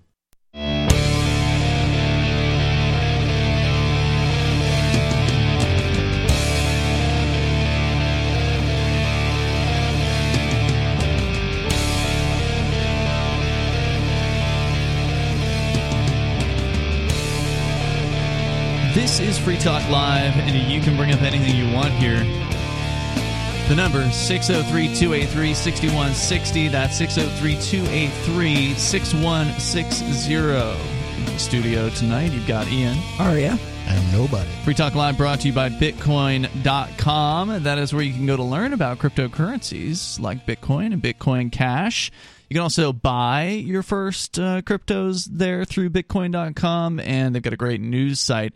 Uh, so you can get the latest news headlines from the world of crypto over at news dot bitcoin dot com. But if you're brand new, just go and click on Get Started at the top of the page at bitcoin dot com and start watching some of the introductory videos they have there so you can get some of the basic concepts down, which are important to do. There is a little learning curve. These are kind of new ideas like decentralization, uh, blockchain technology. Head over to Bitcoin, uh, bitcoin dot com, click Get Started at the top of the page. I just pulled up the uh, rumble dot com terms of service here, and while there's nothing specifically about Israel in here, it does say that content or material that promotes or supports entities and or persons designated by either the Canadian or United States government as terrorists or terrorist organizations. And don't they generally consider uh, the people who are freedom fighters in Palestine as as terrorists? Um, I don't know. I know they considered the truckers terrorists, and there are a lot of uh, trucker supporters on Rumble. Yeah. So, it's just, you know, whether they take the channels down or not is another question, but they, they certainly could. Uh, and again, it is a centrally controlled platform. So if you want true freedom to express yourself, library dot com, L B R Y dot com. They Isn't it interesting how libertarians, like a decade ago, looked around the world and was like, oh, yeah, the, these things are going to be a problem within the next decade. And so they started building things, mm. things like Bitcoin and Library. Right and, on time, too. And Matrix servers and all of these other amazing things that are now... Cell four one one. Yeah, that exist and solve the problems that ten years ago you had to be thinking really far ahead in order to see coming. Indeed. I've often compared uh, being a libertarian to being Cassandra from uh, Greek mythology, and Cassandra was a uh, was a character. She she had sex with Zeus, and uh, Hera got upset with her and gave her the worst curse she could think of, which was to always know the future and never be believed. Mm. Yeah, sounds like Ron Paul. Yeah. Just sounds like libertarians. Sounds like libertarians in general. Uh, we go to your calls and thoughts here. Let's talk to Olivia in Arizona. You're on Free Talk Live. Olivia. Hey, I have a question that I really want to hear each of your um, answers to, but real quick, I wanted to ask Nobody when he's going to do another Nobody Tells the Truth. Oh, well, we've got a, uh, a, a viewer request. We've got to, got to do something about that. I don't know. There's been talk about doing it Um, a few times, and uh, and it, it hasn't happened yet. I need to uh, I need to find a second person to do it with, um, and and the time to do it. But I'll, I will I will get on doing that soon. What was your question, Olivia? Besides that, so um, you know, with with people dying every day, and maybe a war with more people dying, and I was really wondering, what do you think happens to us after we die. Aria, do you want to start? I'll go last. Okay. Um, I don't really know. I do like the uh, the sort of New Age interpretation that your soul somehow continues on, uh, or whether that be a Hindu interpretation or however you want to look at it. And Hindus, I think a lot of them believe in reincarnation. Um, but I, I do like the, the New Age view that uh, that you might come back in for another round uh, or do whatever it is that you choose to do. Like some people believe that we've chosen to be here for a specific reason. Uh, I, I gotta say, I don't have a real firm belief on this one. I think that there's a lot of really interesting possibilities, but I, I do like the idea that the soul uh, continues, whatever essence it is that uh, that is you, even though on your next life, if you do have one, obviously you don't remember your past life. And I guess, uh, you know, potential reason for that would be that you don't then carry all the baggage over from the past life. You get a, you get a fresh crack at it, so to speak. Uh, nobody? Um... Well, I kind of, uh, I, I kind of look at it in a in a uh, in a similar way. The official line of the Church of the Invisible Hand is that life is a video game, and uh, although you know, if you're playing Duke Nukem, the Duke Nukem character only knows about this particular run through the game. Mm-hmm. You remember every time you've played it, um, mm-hmm. so. I, I think there's uh, kind of a, uh, you might call it a platonic, um, a platonic nobody out there, in my theory, who's uh, just riding around in a monkey for a while. Mm. And, uh, and you know, when, when this monkey dies, he, he may well come back and ride another monkey. Um, right. Yeah, some could look at that uh, platonic nobody as being, you know, all that is, or the universe, right? And that we are just the universe experiencing itself in that way. Um, that it's yeah, taking I, lessons I kind from of, us. I personally believe that there's an individual identity that that continues, mm-hmm. um, and partially I believe that just because I have no evidence one way or the other, and it's kind of comforting. Yeah. all right. All See, right. I largely agree with you, but I and it's it's only in that little last part that he said where I actually disagree. I think the. The death, as we understand it, is the death of the ego. It's the death mm-hmm. of the, I mean, it's a scientific fact that all of the atoms that comprise me. The science is settled. Well, no, it's just a scientific fact, right? I mean, that doesn't mean the science is true, but as far as science is aware, this is as close to a fact as we can get, which is that the the energy that comprises my body is going to continue to exist. In it, some form. It's just going to change forms. Like yeah. It will rot, and I will be, parts of me will be absorbed into trees, into eaten by worms, which mm-hmm. get eaten by birds, and I'll just get scattered to the oblivion, right? But the the mythical I, the ego that is created by this unique combination of atoms and electromagnetic reactions is going to cease to exist, and I'm okay with that because new ones will result in the future, as far as I can tell. And at any event, I mean, I... I will be dead, so I won't be there to experience my non-existence, right? And that's where a lot of people get hung up. They're like, "What do, what do you mean? You're, you're just there's just going to be nothing?" Well, yeah, but you don't experience that part because you're dead. There's nothing. You you don't experience that, and that's a lot of people struggle to wrap their. Like my sister, she's scared to death and mortality. She wants to believe in the afterlife. She'll she admits that this is the whole reason reason that she believes in God is because she's scared of. Mm. You know, ceasing to exist. I'm like, but you won't experience that. It sounds terrifying to what... feel like you're ceasing to exist, but you won't feel like that. You will this just exist, and then suddenly you won't. Cease, but we don't know what is might lie beyond, right? I mean, uh, we well, have no idea. Well, that falls into the category of things that are fun thought exercises, yeah. but useless to me in any useful sense. Right? I yeah, I don't know. And there's only one way to find out is to go and through I'm that not, process. I'm not going to rush it. Right? And that's that's one of the interesting You're things. You're not when, rushing? When they look, I'm not. Uh, when, they, when they look at uh, people who are near death and the pineal gland flushing the body with D M T, uh, which is a very interesting experience. So for anyone who has, has done D M T, you may actually have had a glimpse at what it might feel like to die. Um, mm, maybe. True. So there's some really interesting studies about that, uh, looking at what people have experienced on D M T and how it's, in a lot of ways, very similar Well, we know to, when you give people psychedelics as they're dying, they they come to terms with their deaths. Yeah. Well, maybe not easily. As they're dying, but while they're, you know, in hospice or right. something like that, or they're near the end of their life, or they've come down with something terminal. And yeah, there's something that they a lot of them take away from that experience, for sure. I, I tend to think that's what death is, is just one final death of the ego. Or one, yeah, right. A really awesome trip into the void, whatever yeah. that. And then that you're means. Dead, so you don't experience any. In my opinion, you're dead, so you don't experience anything after that. So there, there may be some new amalgam of you that rises in mm-hmm. the future. I mean, if the universe is infinite, we don't know whether or not it is infinite. There's infinite versions of you out there. Maybe you'll pop into one of those. Who knows, right? That's a possibility. Or maybe, uh, you know, maybe we've been advancing over time and we started as some sort of a one-celled organism, moved up to lizards and dogs, and then got into the human bodies. And, you know, maybe there's another step past this one. I don't know. Which is more or less the, the Buddhist concept of uh, of karma. Mm-hmm. And also, you know, it, it fits pretty well into into my concept of of riding the monkey. As you may well start out, you know, maybe it isn't a monkey at first. Maybe first you ride a bacteria, and mm-hmm. once you get good enough at that, you level up. Right. The video game thing, it is probably the most, I don't want to say the most likely, but the one I'm most inclined to believe. Olivia, hopefully that answered your question. Thanks for the call tonight. Appreciate it. Uh, the number here, if you want to join the show, six oh three, two eight three, six one six oh. That's six oh three, two eight three, six one six oh. Hour number three is coming up, and you can join us here on the radio on Free Talk Live. six oh three, two eight three, six one six oh.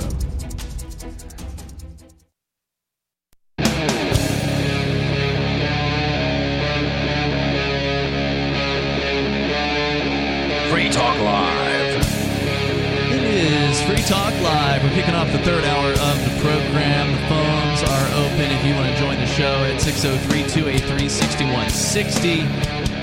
And in the studio here tonight, it's Ian, Aria, and Nobody. six oh three, two eight three, six one six oh. Talking about the demise of R T America, having shut down uh, just over a week ago and ceasing operations because, well, basically, honestly, they probably couldn't pay their people anymore.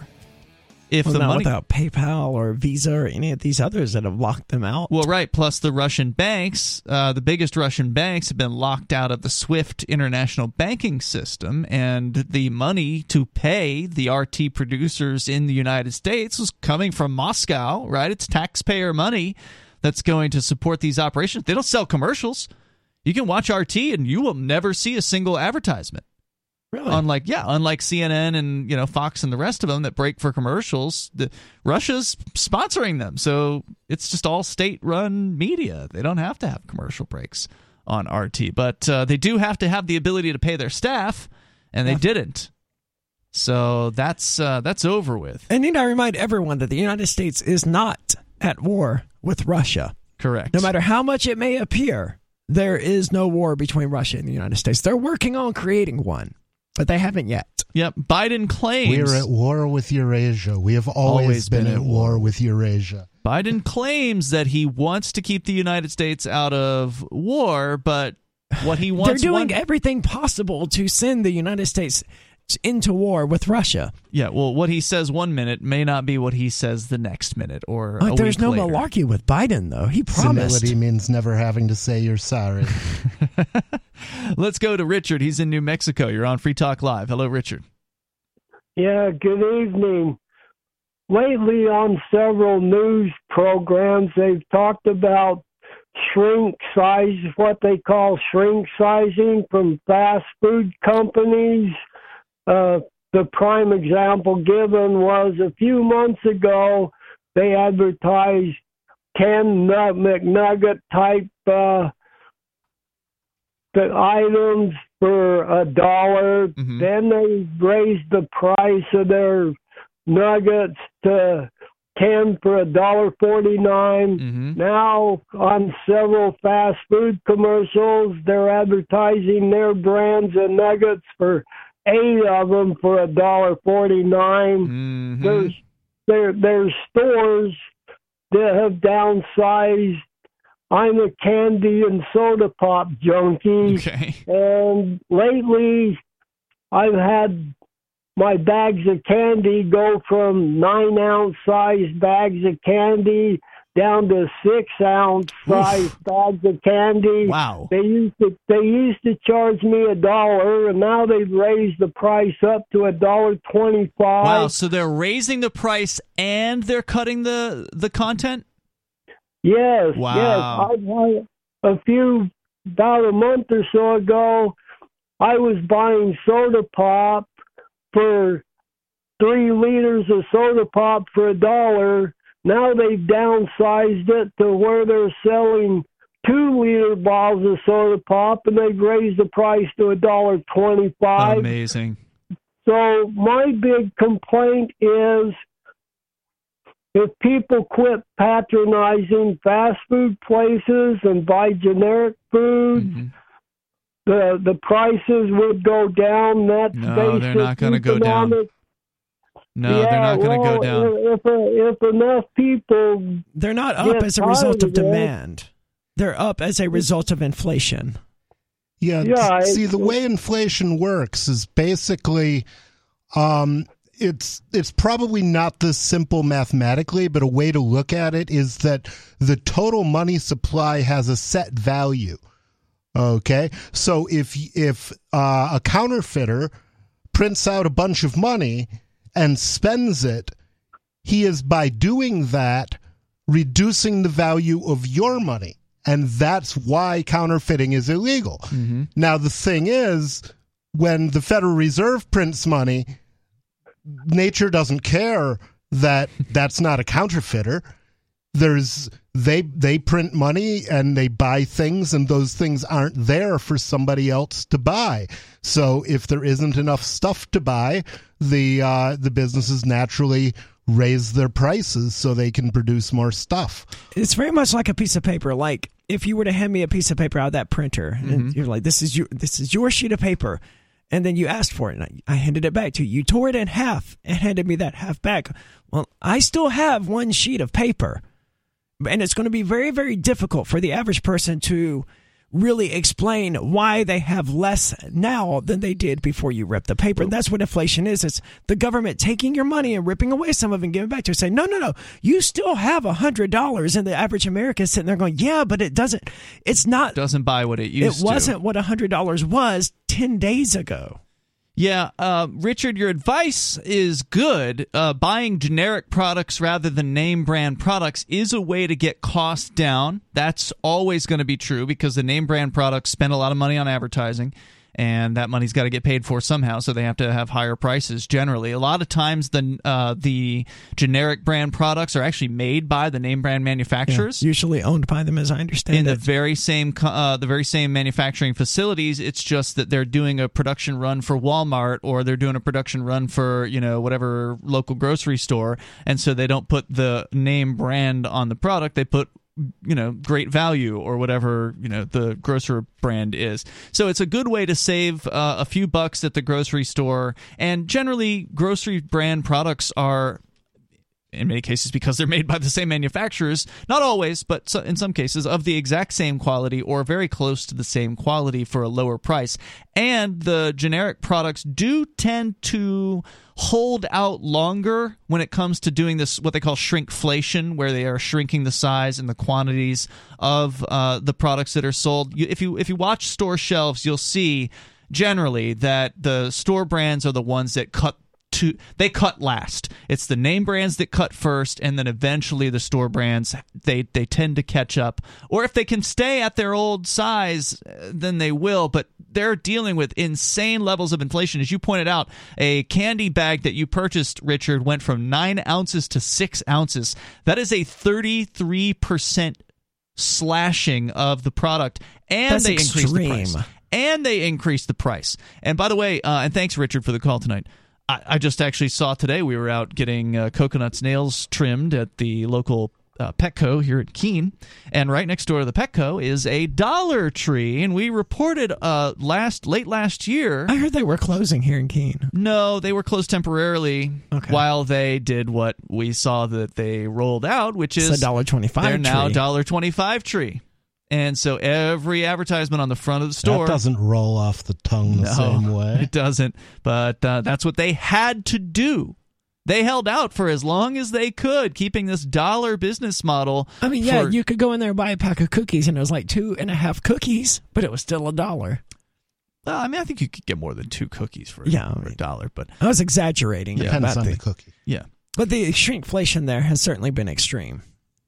Yeah, and, and again, with shrinking products, there's only so far you can go, right? Like I was saying the other night. Did you I ever wanna... watch Futurama where no. I got the extra small uh, slurm? It was a soda, and it was like a little thimble full. Yeah, barely of, enough yeah. to even have a sip. And, and you know, that's an extreme example, but it's really that bad right now. Uh, and the thing is, packaging things smaller also drives up the cost of production, because the cost of running the packaging machine is probably more or less constant, mm-hmm. regardless of the size of the of, of the package. If you if you put, you know, there's an uh, easier six solution. cookies in it instead of eight cookies, it a lot of things are going to cost the same. Mm-hmm. But see, there's an easier solution.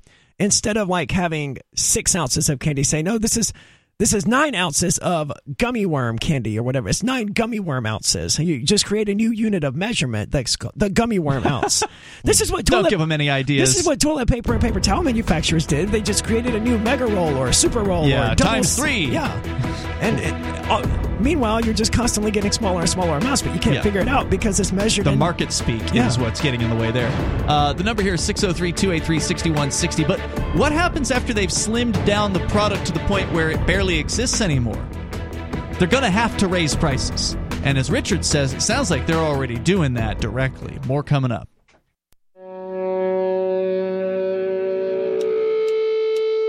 Yeah! Free Talk Live. Phones are open. You can join the show here. The number is six oh three, two eight three, six one six oh. We just had Richard on the line talking about some of the shocking amounts of product that have been cut out of the packages of things he normally buys, uh, noting that uh, McNuggets apparently are down from ten to eight, but the price has gone up. He says the candies and the soda pop that uh, that he purchases are both down in amount contained, and also the prices have risen. McDonald's used to have a dollar menu, and it had nuggets on it. How many nuggets did you get on the dollar menu back then? Four? Four, Bonnie says. Wow. I bet you that doesn't I mean, they don't exist. Even have the dollar menu yeah. anymore. Yeah, and they got rid of that before yeah. uh, twenty twenty, right? Like I that think was a Burger few years King ago. Carried on with the value menu, mm-hmm. but I think they got rid of even that. Yeah. Yeah. Burger King, you can get uh, eight nuggets for a buck and a half, I think. Still? Now. Yeah. Wow. Uh, so the number here is six oh three, two eight three, six one six oh. The added cost there is your self-respect. Not, not to be fair, if I was going to eat fast food, Burger King would be the one that I would eat. Because they yeah. actually flame broil theirs and they don't fry it like McDonald's does. Yeah, I like Burger King a lot better than McDonald's. Yeah. Let's go to your calls and thoughts. We got David in Michigan. Uh, David, your thoughts. Go ahead. Hey, thanks for taking my call, yes, crew. Sir. Well, I guess what I want to say first off is you can't shrink a gallon of gasoline. That's true. Heating oil, heating oil. Actually, if you reduce its temperature, it will shrink. The physicist laughed. But go ahead. We were quick first, on that. That, first, that was that was impressive. I was not expecting that. Well, that. that's witty. But David, what were you, what, what was the like. point you were trying to make? I guess what I'm trying to say is that even though if you shrink a, you know, a two liter bottle down into a one liter bottle size, plastic is petroleum. Yep. We can't live without it. Well, you could for, and just be difficult. Well, where look, you man, I look, I, uh, I'm not doing the paper straw thing. Not doing it. So yeah, when it, when it comes to straws, at least I'm I'm not living without petroleum. I think what you mean though is because we have petroleum means we have trucks that take things from place to place and make life relatively easy for people. Is that what you're saying, David?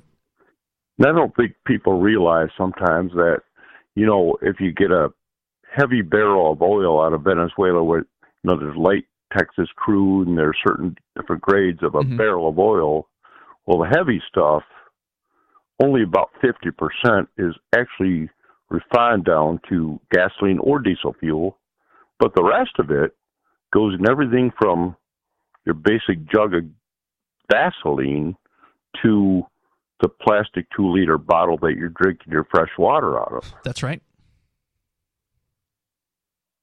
So I think the point you're trying to make here is that the price of oil goes up, the price of plastic goes up, the price of a lot of things go up, right?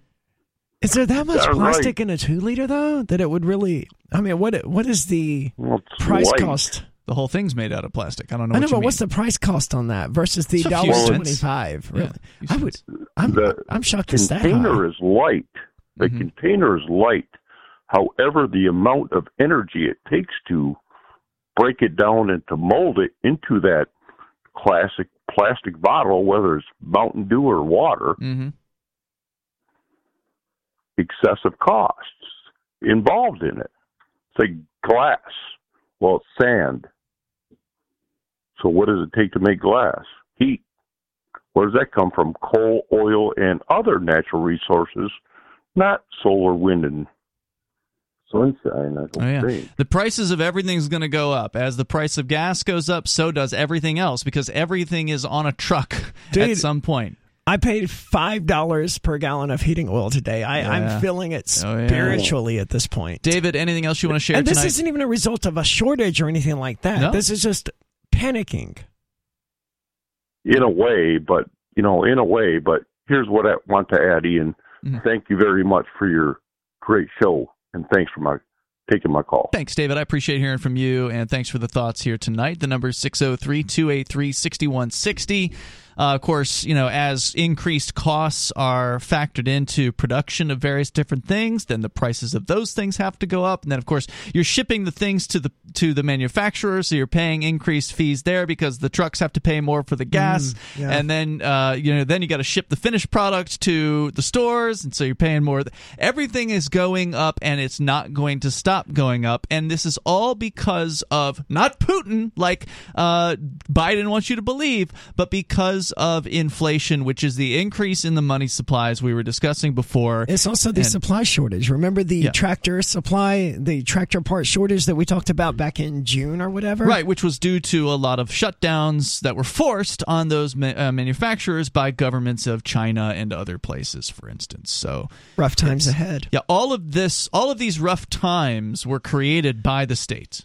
Every single one of them yep. was created by the state. Because had it been... And not by Russia. Invading Ukraine by the United States government interfering with the economic processes that we need in order to, you know, prosper. Somebody, I don't know who it was, posted a chart online today of the gas price, the average gas price in the United States over the time frame of, you know, the last few years. And duh, the price has been going up it's, it's, ever since Biden got into office. It's been going up. But that's and, that's not really Biden's fault, to be fair. No. The inflation started under Trump. Under Trump, yeah, exactly. Uh, and you're right. It was Trump where they tr- they did the two trillion dollars bailout package or whatever. So, yeah, it absolutely started under Trump. But, of course, it takes time right. for that money to filter down. So whenever they whenever they print up a bunch of money, they give it to their buddies. So they give it to the military-industrial complex, or they give it to the pharmaceutical-industrial complex in the case of COVID, for instance. They give tens of millions or billions or whatever, I think it was hundreds of billions, to all these different companies, and then they pay their staff, and then the staff pays for things in the, you know, the, so it takes time, right? It takes some number of weeks or months for these things to really kind of filter into the point where prices start to go up, but they will. And we knew that six months ago when we said that. We knew that years ago. Here I mean, we been, are. Yeah, we've been we've been talking about what inflation really is here on Free Talk Live from the beginning, uh, because inflation has always been an increase in the money supply. It is not an increase in prices, like as, they tell you. As Nobel Prize winner uh, Milton Friedman wrote, "Inflation is everywhere and always a monetary phenomena." Yes. And the reason for that is simple. Inflation is a general rise in prices. Now, as as anybody who's got a checkbook knows, that's a symptom knows, of inflation. Um, well, inflation yes, is an increase in yes, the money supply. That's that's true. Um, but but basically, uh, my point was that if one price rises, well, either you buy less of that, or you cut back on something else. Mm-hmm. Okay. Presuming you have a limited budget, as so many people do. Exactly. Or assuming that there's a limited money supply. Mm-hmm. So, so the world as a whole has to cut back on other dollar purchases if they start paying more for one of the things that they buy. The only way mathematically that they can continue paying the same price for everything else and pay more for one thing is to increase the supply of the money, to increase the size of the money supply. The number, I hope I explained that okay. If you want to join us here at six oh three, two eight three, six one six oh, what's your experience been in the marketplace? What have you been seeing going up in prices? Something that is just an absolutely undeniable cut of, of uh, product size or an increase in the price of it. You can join us here on Free Talk Live.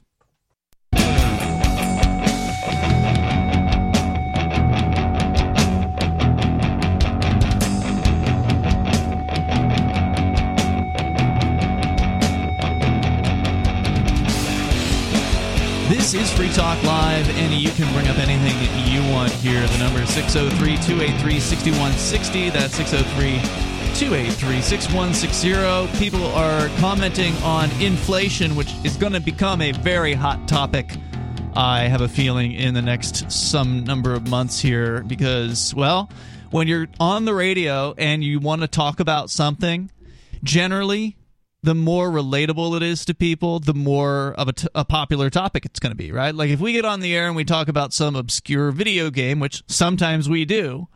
They're only, not usually obscure video games. But only so many people can can really relate to a conversation like that. First, you have to be interested in video games. Yeah. Secondly, you have to be interested in that category of video games. And thirdly, preferably, you probably should be interested in that game specifically.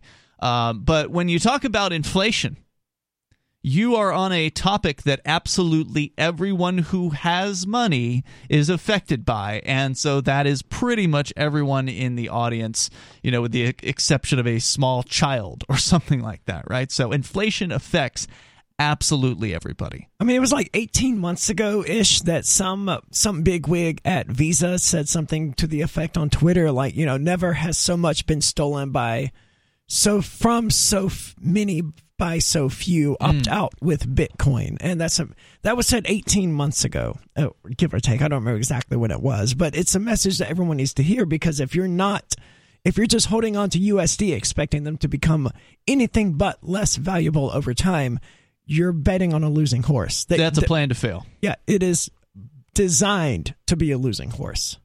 And it's going to lose harder and harder as time goes on. I think it was Lee, or uh, it was uh, Peakless Mountaineer, our Saturday night host, who predicts that not only is inflation going to hit double digits very soon, but that it is not going to go down again. Like, when did the numbers come out again?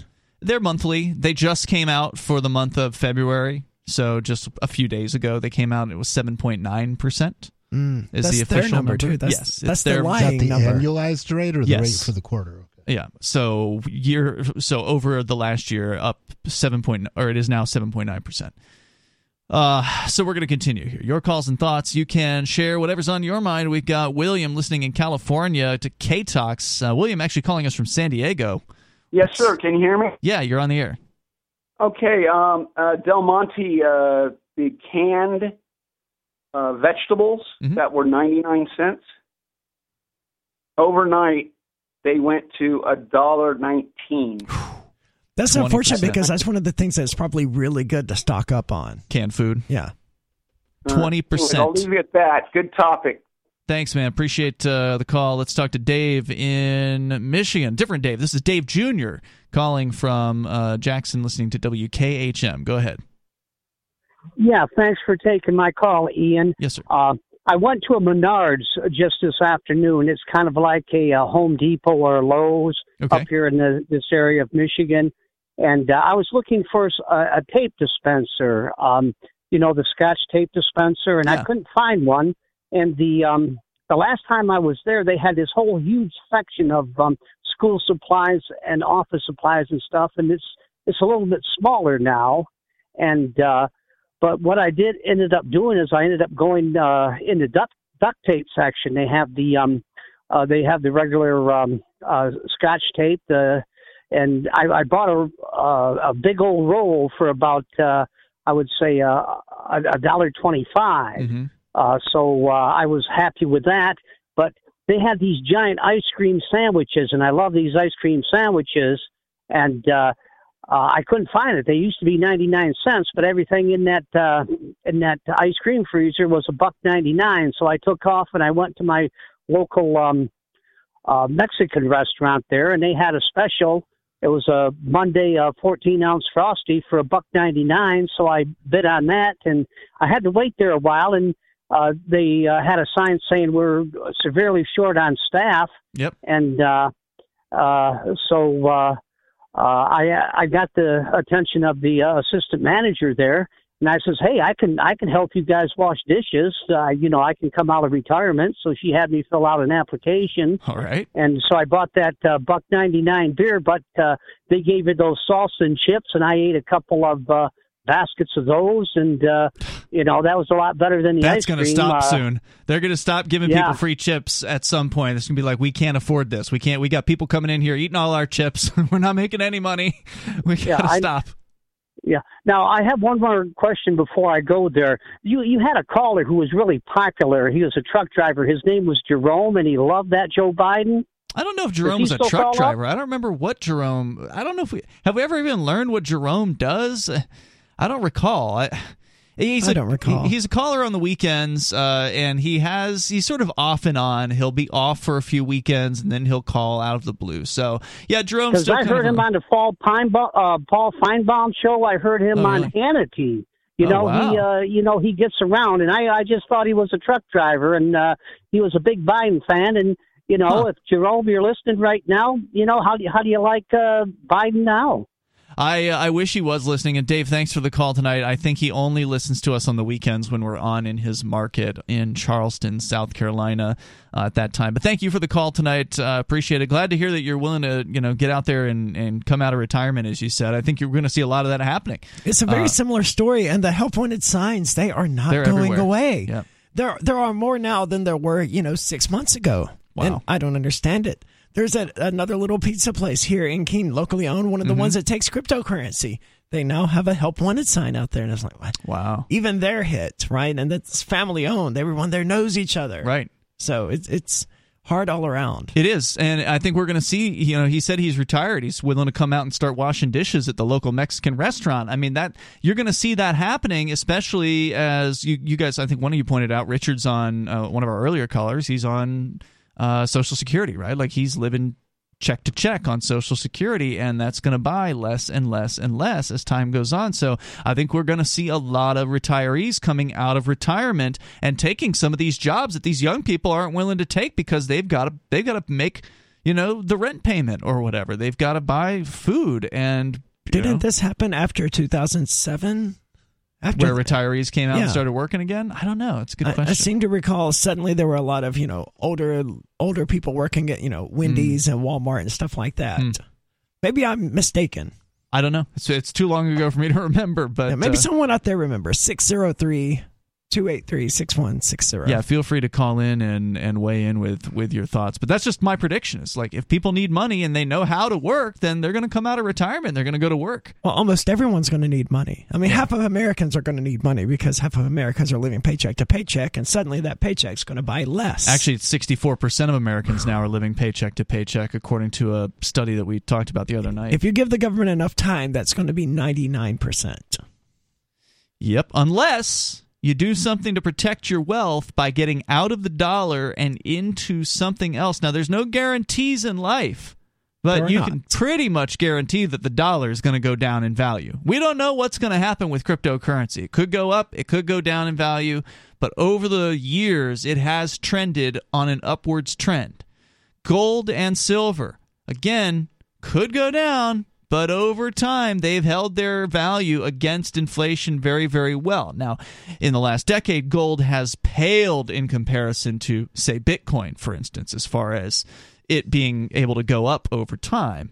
But that said, gold recently eclipsed a nearly new record high, depending on what exchanges you looked at. Like on one of the crypto exchanges, uh, an ounce of gold on the cryptocurrency market did go higher than its previous record, which it hit, I think, briefly in like two thousand eight or something like that. Okay. So gold's at new highs. I mean, stocks are also a good, for people who don't want to get too weird with it, even stocks are better than holding U S D at this point.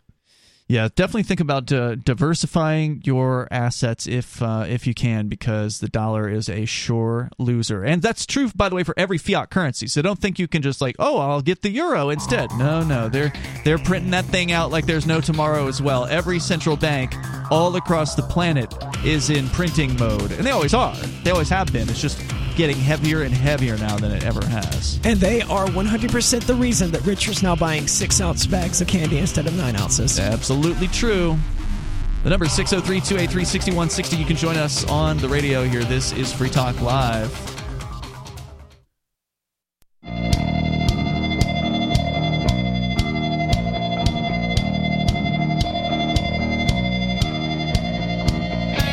Free Talk Live. Phones are open.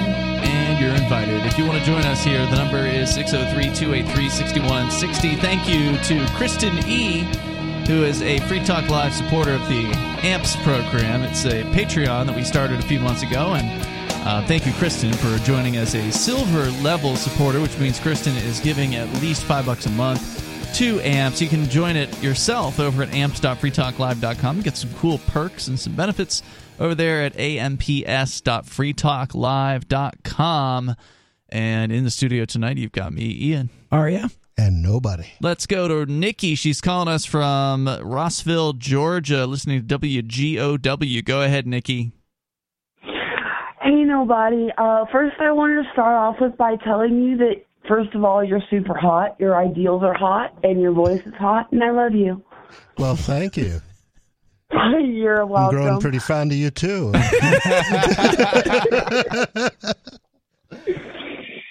Second of all, I wanted to ask, what is preventing Biden from opening our, our Keystone pipeline? Why doesn't he just let us have cheap gas again? He doesn't want us to have cheap gas. He wants us to be green and poor. I'm tired of being poor. I was born that way. Yeah, I... That's what the gay people say. Honey, I'm bisexual. I, I, I, I just, I don't even understand that phrase. Well, doesn't he want people to be poor? I mean, that's what all governments want. They want their people to be impoverished, so they'll turn to the state and they'll demand that the state help them, to look to the government for their next meal or their next paycheck, because government's there to help, right? Like, that's what we've been ta- uh, taught in well, all the government that's how they exercise control. That's how they tame Wait, the population. Do we all have the same government? Because that's not my government. What do you mean? The same government purports to rule over us. Yeah, I mean, it's it's not mine either. I don't I don't claim it. I don't want it, but... They claim me. But that's what they do, right? Like, they purport to be there to, quote-unquote, help and to take care of people from cradle to grave. And those of us who are actually independent-minded and freedom-minded don't want their help, because we know they're evil and they actually hurt peaceful people, and they actually hurt more than they help. But they still have this uh, this pitch that they're making to people constantly about why they why we need them. And I if, mean, if they would are... just leave me alone, that would be okay, right? Well, it wouldn't be okay. I still wouldn't be a fan of it, but I wouldn't be so resisting of the idea. No doubt. Yeah. I, I always remember the uh, the chancellor from V for Vendetta saying, mm-hmm. I want everyone to, to remember, remember why they need us. It's a great line, and it's still so true, and it always has been and will be. They want to be relevant.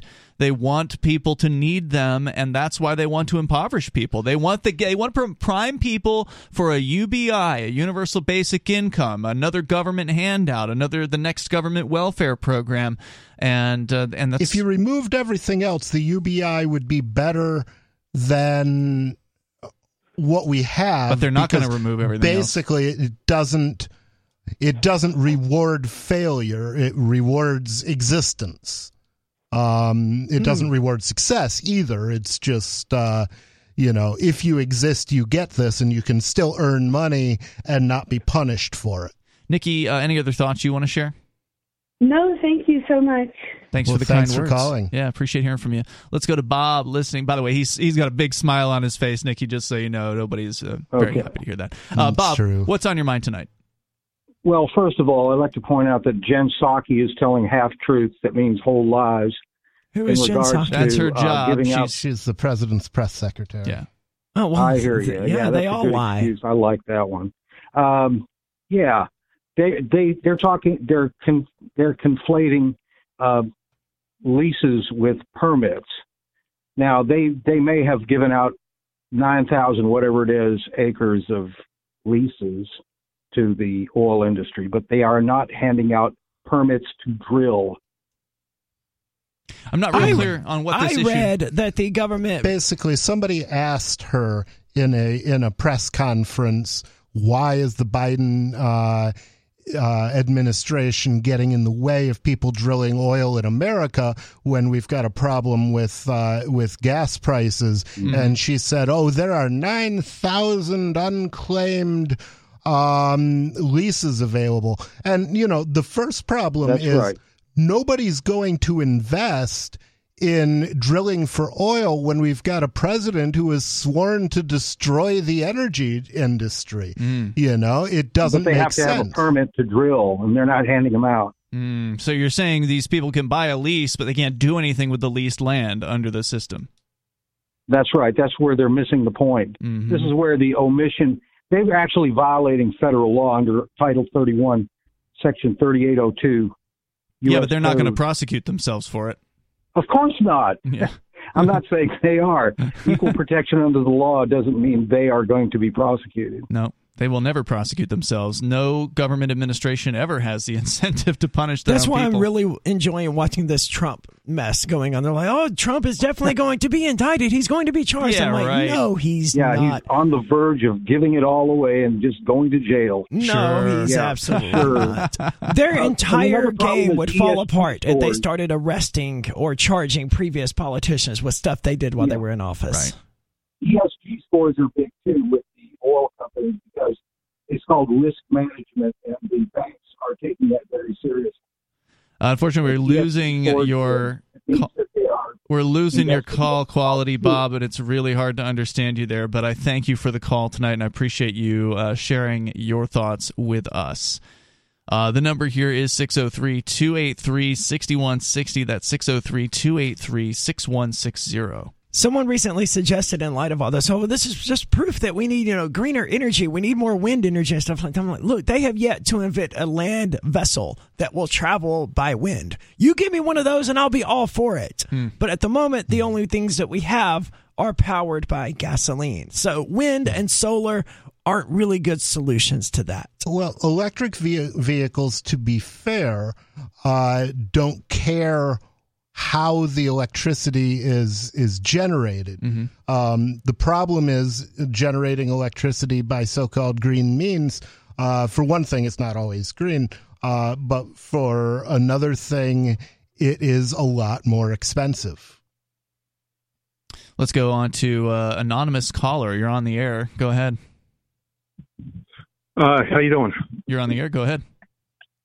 Hello? You Speak. Are on the radio. You got to go. Move it. What you got to say? And he's gone. Okay. Well, that was the... I don't... I, I have no words. I think we frightened him. Poor guy. The pressure was on. He couldn't he couldn't handle it. He he cracked.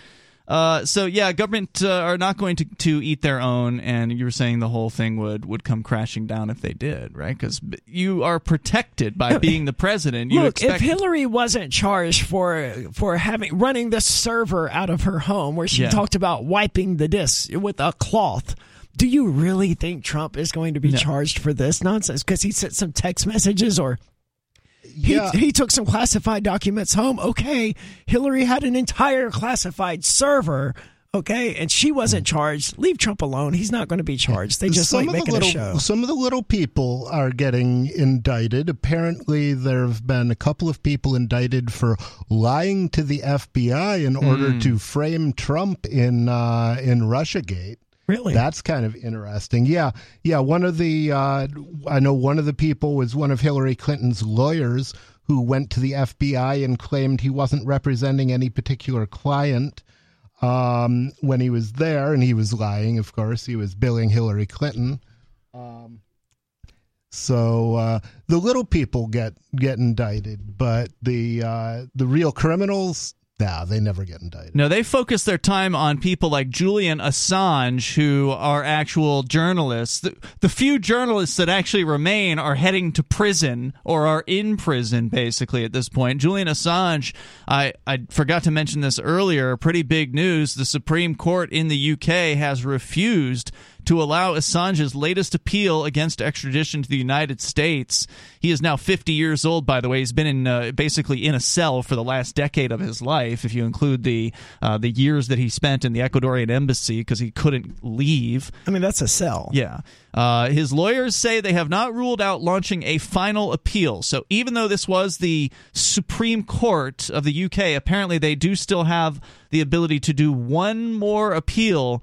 But according to the uh, bureaucrats there, they said that Assange's application did not raise, quote, an arguable point of law, unquote, and therefore the U S can extradite him uh, on charges of so-called conspiracy to hack U S military databases and, I don't know, treasons in there. I don't remember what all the charges are, but he's basically facing one hundred seventy-five years behind bars in the United States, if they can get him physically to the U S. For doing journalism. Yeah, for reporting the truth about the United States military and the horrors of war.